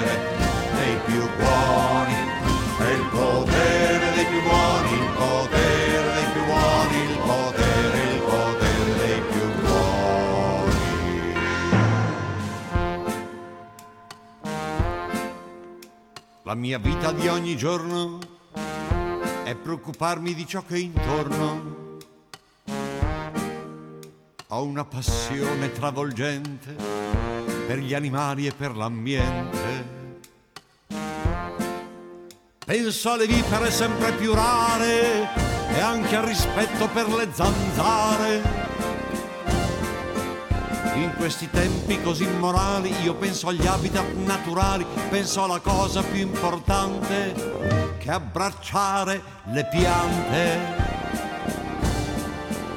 Penso al recupero dei criminali, delle puttane, dei transessuali, penso allo stress degli alluvionati, al tempo libero dei carcerati, penso alle nuove povertà che danno molta visibilità, penso che è bello sentirsi buoni usando i soldi degli italiani. È il potere dei più buoni, è il potere dei più buoni costruito sulle tragedie e sulle frustrazioni, è il potere dei più buoni. Che un domani può venire buono per le elezioni. È il potere dei più buoni, il potere dei più buoni, il potere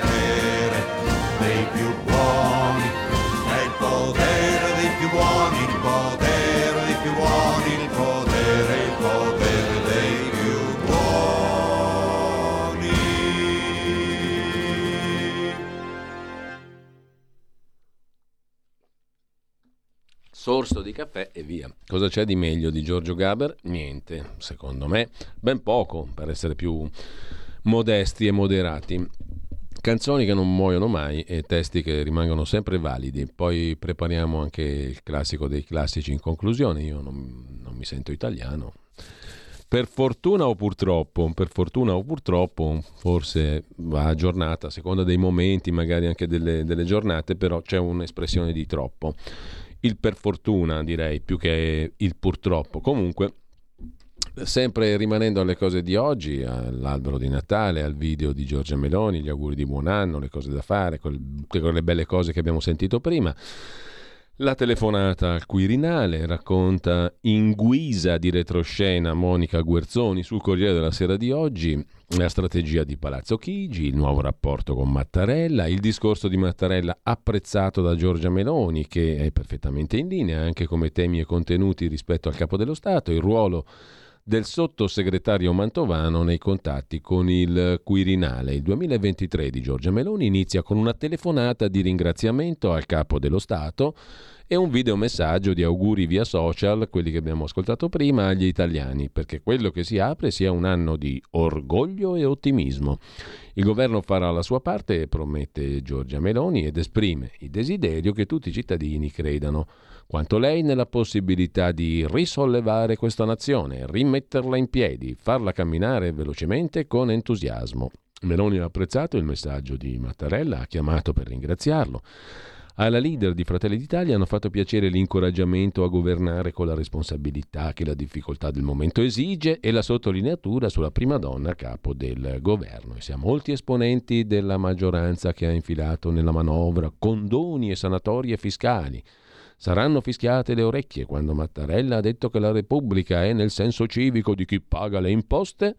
A Palazzo Chigi prevale il giudizio positivo sul discorso. Capito?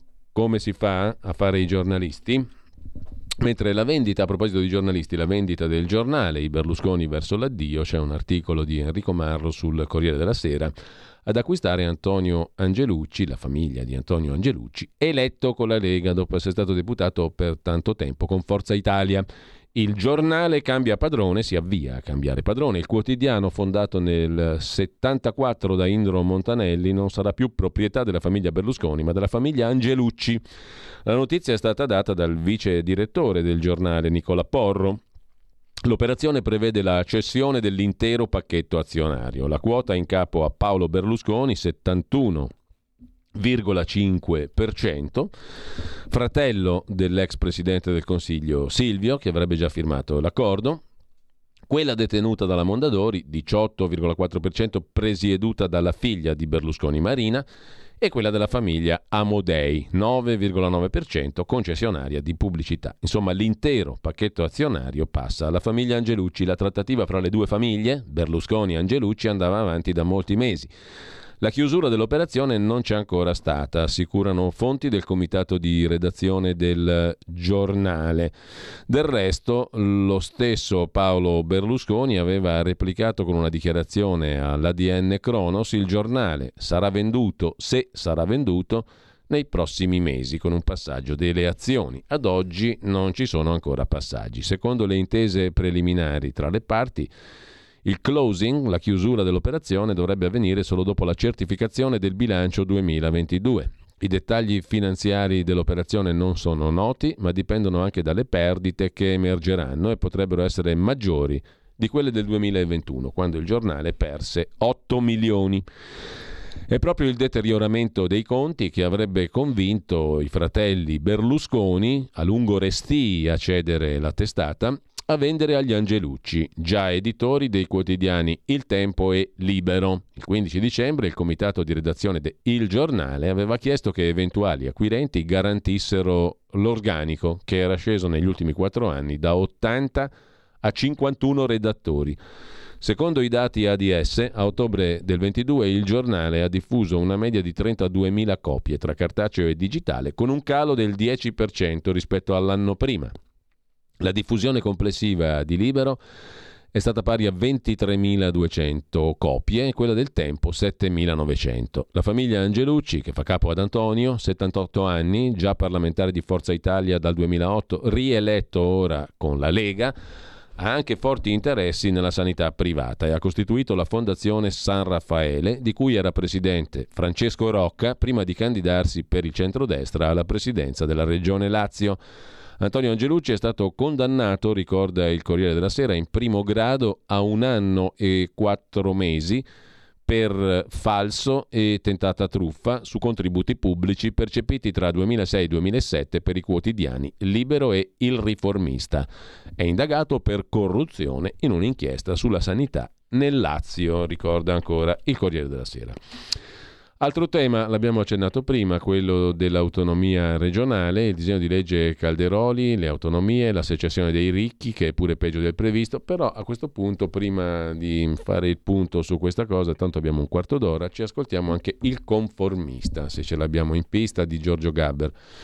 Il conformista era un altro dei brani direi immortali del grandissimo Giorgio Gabber che ci lasciava un anno e un giorno fa, nel 2003.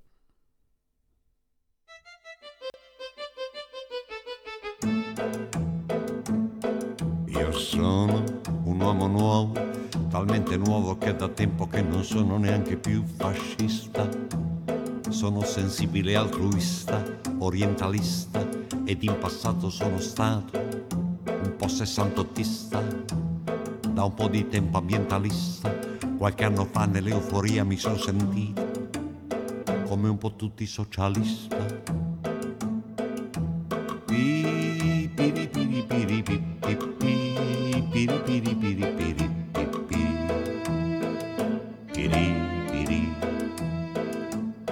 Io sono un uomo nuovo, per carità lo dico in senso letterale, sono progressista, al tempo stesso liberista antirazzista e sono molto buono, sono animalista, non sono più assistenzialista, ultimamente sono un po' controcorrente, sono federalista.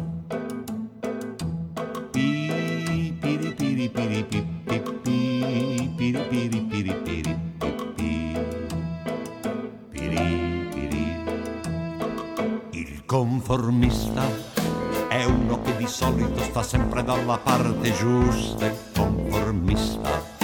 Ha tutte le risposte belle chiare dentro la sua testa. È un concentrato di opinioni che tiene sotto il braccio due o tre quotidiani. E quando ha voglia di pensare, pensa per sentito dire, forse da buon opportunista adegua senza farci caso e vive nel suo paradiso il conformista. È un uomo a tutto tondo che si muove senza consistenza, il conformista. S'allena a scivolare dentro il mare della maggioranza. È un animale assai comune che vive di parole da conversazione. Di notte sogni vengono fuori sogni di altri sognatori. Il giorno esplode la sua festa, che stare in pace con il mondo e farsi largo galleggiando il conformista.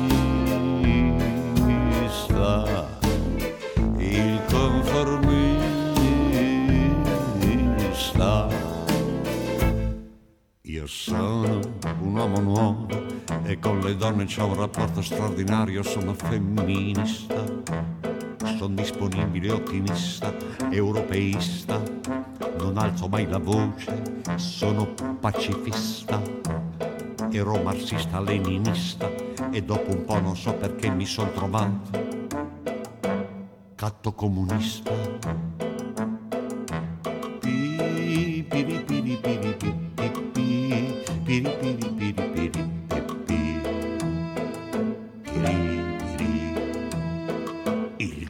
Il conformista non ha capito bene che rimbalza meglio di un pallone conformista. Era stato evoluto che è gonfiato dall'informazione.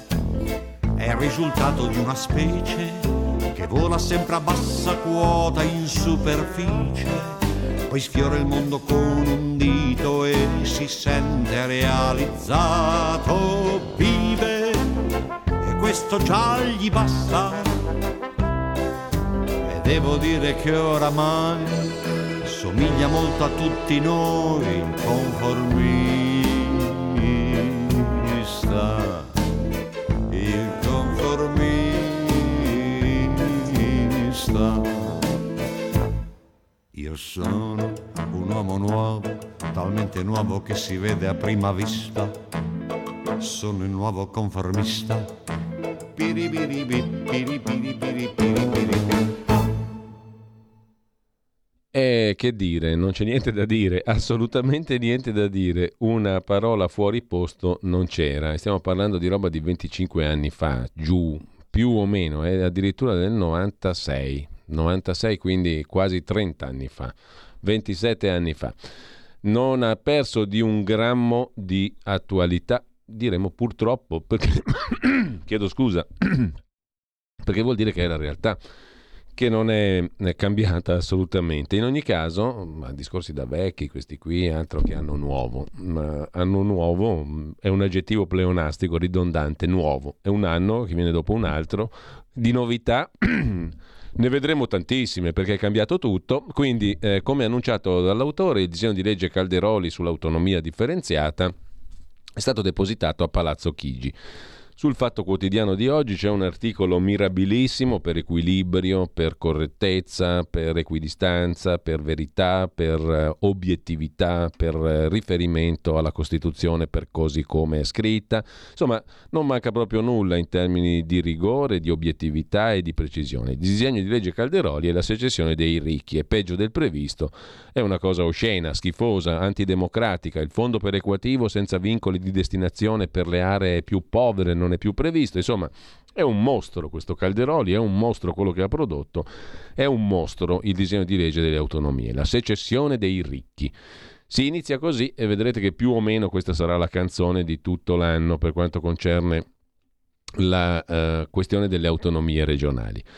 Vi segnalo, giusto per dovere di cronaca, eh, l'intervista a un'esperta in materia, Mara Carfagna, ex ministra per il Sud e per la coesione territoriale, oggi fa la presidente di Azione, che dovrebbe essere il partito politico, se non sbaglio, di Carlo Calenda o giù di lì. L'autonomia non si fa senza compensare il Sud.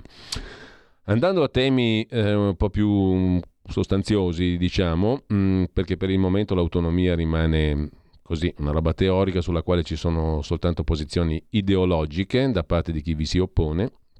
D'altro canto, chi dice che il Parlamento è svilito deve leggersi semplicemente la Costituzione, dove si dice che il Parlamento ha un potere, quello di dire sì o no alle intese tra Stato e regioni varie e le singole regioni di volta in volta. Non c'è potere di emendare, di intervenire, di approvare, se no sarebbe ridicolo, no? Sarebbe una contraddizione logica se la Costituzione, come prevede la Costituzione del resto Basta leggersi l'articolo 116, 100, se proprio volete esagerare vi leggete il 114, il 116, 117, 118 e 19 e avete il quadro di quello che per Costituzione si intendono le autonomie all'italiana. Eh? Cosa prevede la Costituzione in tema di autonomie regionali? Prevede che ci siano accordi tra lo Stato e le regioni, mm? singolarmente le regioni si accordano con lo Stato. Una volta che sia, stata, che sia stato definito l'accordo, il Parlamento ha il potere di dire sì o no il che, dicevamo, ha una sua logica perché altrimenti cosa lo fai a fare l'accordo prima? Se interviene poi di nuovo il Parlamento a modificarlo, esautorando una delle parti in causa, cioè sostanzialmente la parte della regione. Perché, e del governo anche, perché se l'accordo è tra governo e singola regione, le singole regioni che di volta in volta si accordano col governo su 23 materie da rendere competenza regionale, se ogni volta Ogni, ogni, accordo di questo tipo viene emendato, modificato e ridiscusso in Parlamento, voi capite che sarebbe del tutto inutile prevedere un accordo fra Stato, fra il governo e le regioni nel momento in cui poi deve intervenire il Parlamento che può fare quello che vuole. Sarebbe ridicolo e infatti non è così, perché mm, va bene tutto, ma non è stata scritta una cosa così ridicola. È stato scritto che le regioni si accordano con il governo, dopodiché il Parlamento dice sì, no, questo può fare il Parlamento, accettare o dire no punto. Dicendo no si mette contro le regioni evidentemente, ma anche contro il governo. Questo prevede la Costituzione. Sarà discutibile, ma è così. Su altro tema invece sostanziale, dicevamo la sanità, vi segnalo su ilsussidiario.net il pezzo di... Mm, e intanto dico a, chiedo anzi a Federico Borsari in regia di stopparmi quando facendo i conti perché dobbiamo ascoltarci tutta fino alle 9.30 la canzone di Gaber, quindi ci sospendiamo quando scatta il tempo X perché ubi maior, cioè ubi Gaber minor cessat. Sanità e manovra, l'oggetto della riflessione di Alessandra Servidori sul sussidiario.net, le dimenticanze nella manovra finanziaria che lasciano soli i malati oncologici, il mancato approdo del piano oncologico nazionale nella finanziaria pesa non poco su 3 milioni e mezzo di cittadini che lottano contro un tumore. Non sono pochi, eh? sono 3 milioni e mezzo di italiani che lottano contro un tumore. E Alessandra Servidori dice qui la finanziaria ha un buco, non ha considerato il piano oncologico nazionale nella legge di bilancio. Detto questo, è tempo di cedere il passo a Giorgio Gabber. Di nuovo, io non mi sento italiano. E buon anno naturalmente, nuovo, ovviamente nuovo di Zecca. Sono nato e vivo a Milano. Io non mi sento italiano, ma per fortuna o purtroppo lo sono.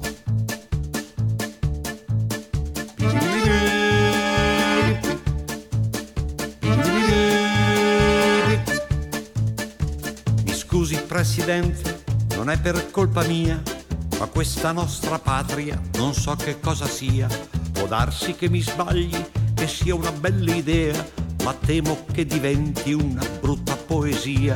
Mi scusi Presidente, non sento un gran bisogno dell'inno nazionale, di cui un po' mi vergogno, in quanto ai calciatori non voglio giudicare. I nostri non lo sanno o hanno più pudore io non mi sento italiano, ma per fortuna purtroppo lo sono. Mi scusi Presidente se arrivo all'impudenza di dire che non sento alcuna appartenenza e tranne Garibaldi e altri eroi gloriosi non vedo alcun motivo per essere orgogliosi. Mi scusi Presidente, ma ho in mente il fanatismo delle camicie nere al tempo del fascismo da cui un bel giorno nacque questa democrazia che a farle i complimenti ci vuole fantasia. Io non mi sento italiano, ma per fortuna o purtroppo lo sono. Questo bel paese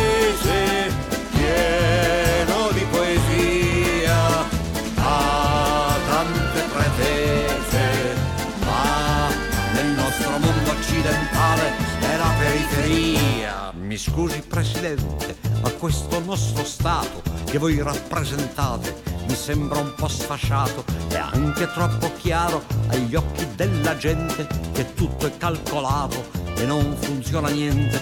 Sarà che gli italiani per lunga tradizione sono troppo appassionati di ogni discussione, persino in Parlamento c'è un'aria incandescente, si scannano su tutto e poi non cambia niente. Io non mi sento italiano, ma per fortuna purtroppo lo sono. Mi scusi Presidente, dovete convenire che i limiti che abbiamo ce li dobbiamo dire. A parte il disfattismo, noi siamo quel che siamo e abbiamo anche un passato che non dimentichiamo. Mi scusi Presidente, ma forse noi italiani per gli altri siamo solo spaghetti e mandolini. Allora qui mi incazzo, son fiero e me ne vanto, gli sbatto sulla faccia, cos'è il rinascimento? Io non mi sento italiano, ma per fortuna purtroppo sono. Questo bel paese forse è poco saggio, ha le idee confuse, ma se fossi nato in altri luoghi poteva andarmi peggio. Mi scusi Presidente, ormai ne ho dette tante, c'è un'altra osservazione che credo sia importante. Rispetto agli stranieri noi ci crediamo meno, ma forse abbiamo capito che il mondo è un teatrino. Mi scusi Presidente, lo so che non gioite se il grido Italia Italia c'è solo alle partite, ma un po' per non morire o forse un po' per celia. Abbiamo fatto l'Europa, facciamo anche l'Italia. Io non mi sento italiano, ma per fortuna purtroppo lo sono. Io non sento italiano, ma per fortuna purtroppo, per fortuna purtroppo, per fortuna, per fortuna lo sono.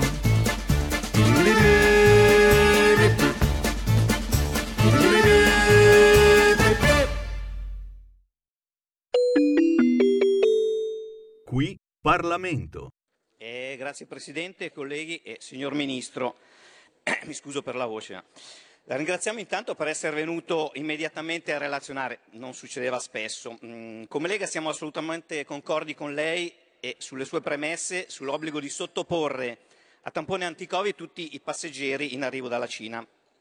Abbiamo di certo assistito a un calo dell'impatto del Covid nell'ultimo anno, qui in Italia con l'immunità a livello di popolazione, grazie ai vaccinati e ai guariti. E grazie a questo Omicron ha trovato una stabilità, mi si passi il termine, nelle sue varianti. Ma in Cina purtroppo siamo ben lontani da questa percentuale e il virus è quindi libero di contagiare milioni di persone e di replicarsi e mutare molte volte. C'è da tenere presente questo aspetto. La variante che potrebbe diffondersi potrebbe non essere Omicron, ma una variante completamente nuova, con il rischio che sia capace di superare la protezione offerta finora dai vaccini in uso qui da noi, a scapito soprattutto per le persone più fragili senza terrorizzare nessuno e senza tornare a cadere nel dualismo Novax e Sivax, e magari basta con le polemiche sulla salute, facciamo tesoro degli errori che purtroppo probabilmente sono stati fatti. Reputiamo che non sia proprio il caso di importare un nuovo virus. Perciò sì alle precauzioni. Ricordiamo che pochissimi giorni fa, proprio a Malpensa, su un volo proveniente da Pechino, la metà dei passeggeri è stato trovato positivo. E colgo l'occasione per ringraziare Regione Lombardia per essersi attivata immediatamente con i tamponi di controllo. Il famoso buon senso che sempre qui abbiamo citato oggi dovrebbe essere assolutamente monitorare e mettere un freno con i test il sequenziamento del virus e l'isolamento per i positivi provenienti dalla Cina. La misura si rende quindi indispensabile per garantire la sorveglianza e l'individuazione di eventuali varianti del virus al fine di tutelare la popolazione italiana. Ricordo che negli Stati Uniti si appresteranno a introdurre a breve restrizioni su quanti sbarcano dalla Cina e a tutti i viaggiatori sarà richiesto di esibire un test effettuato non più di 48 ore prima. L'Italia però non può essere l'unico paese a fare i controlli anti-Covid negli aeroporti. Le verifiche ed eventuali limitazioni siano applicate sugli scali di tutta Europa evitare arrivi nel nostro paese da aeroporti stranieri e quindi non solo da voli direttamente dalla Cina. La prevenzione deve essere in chiave europea. Grazie. Qui Parlamento. Avete ascoltato la rassegna stampa.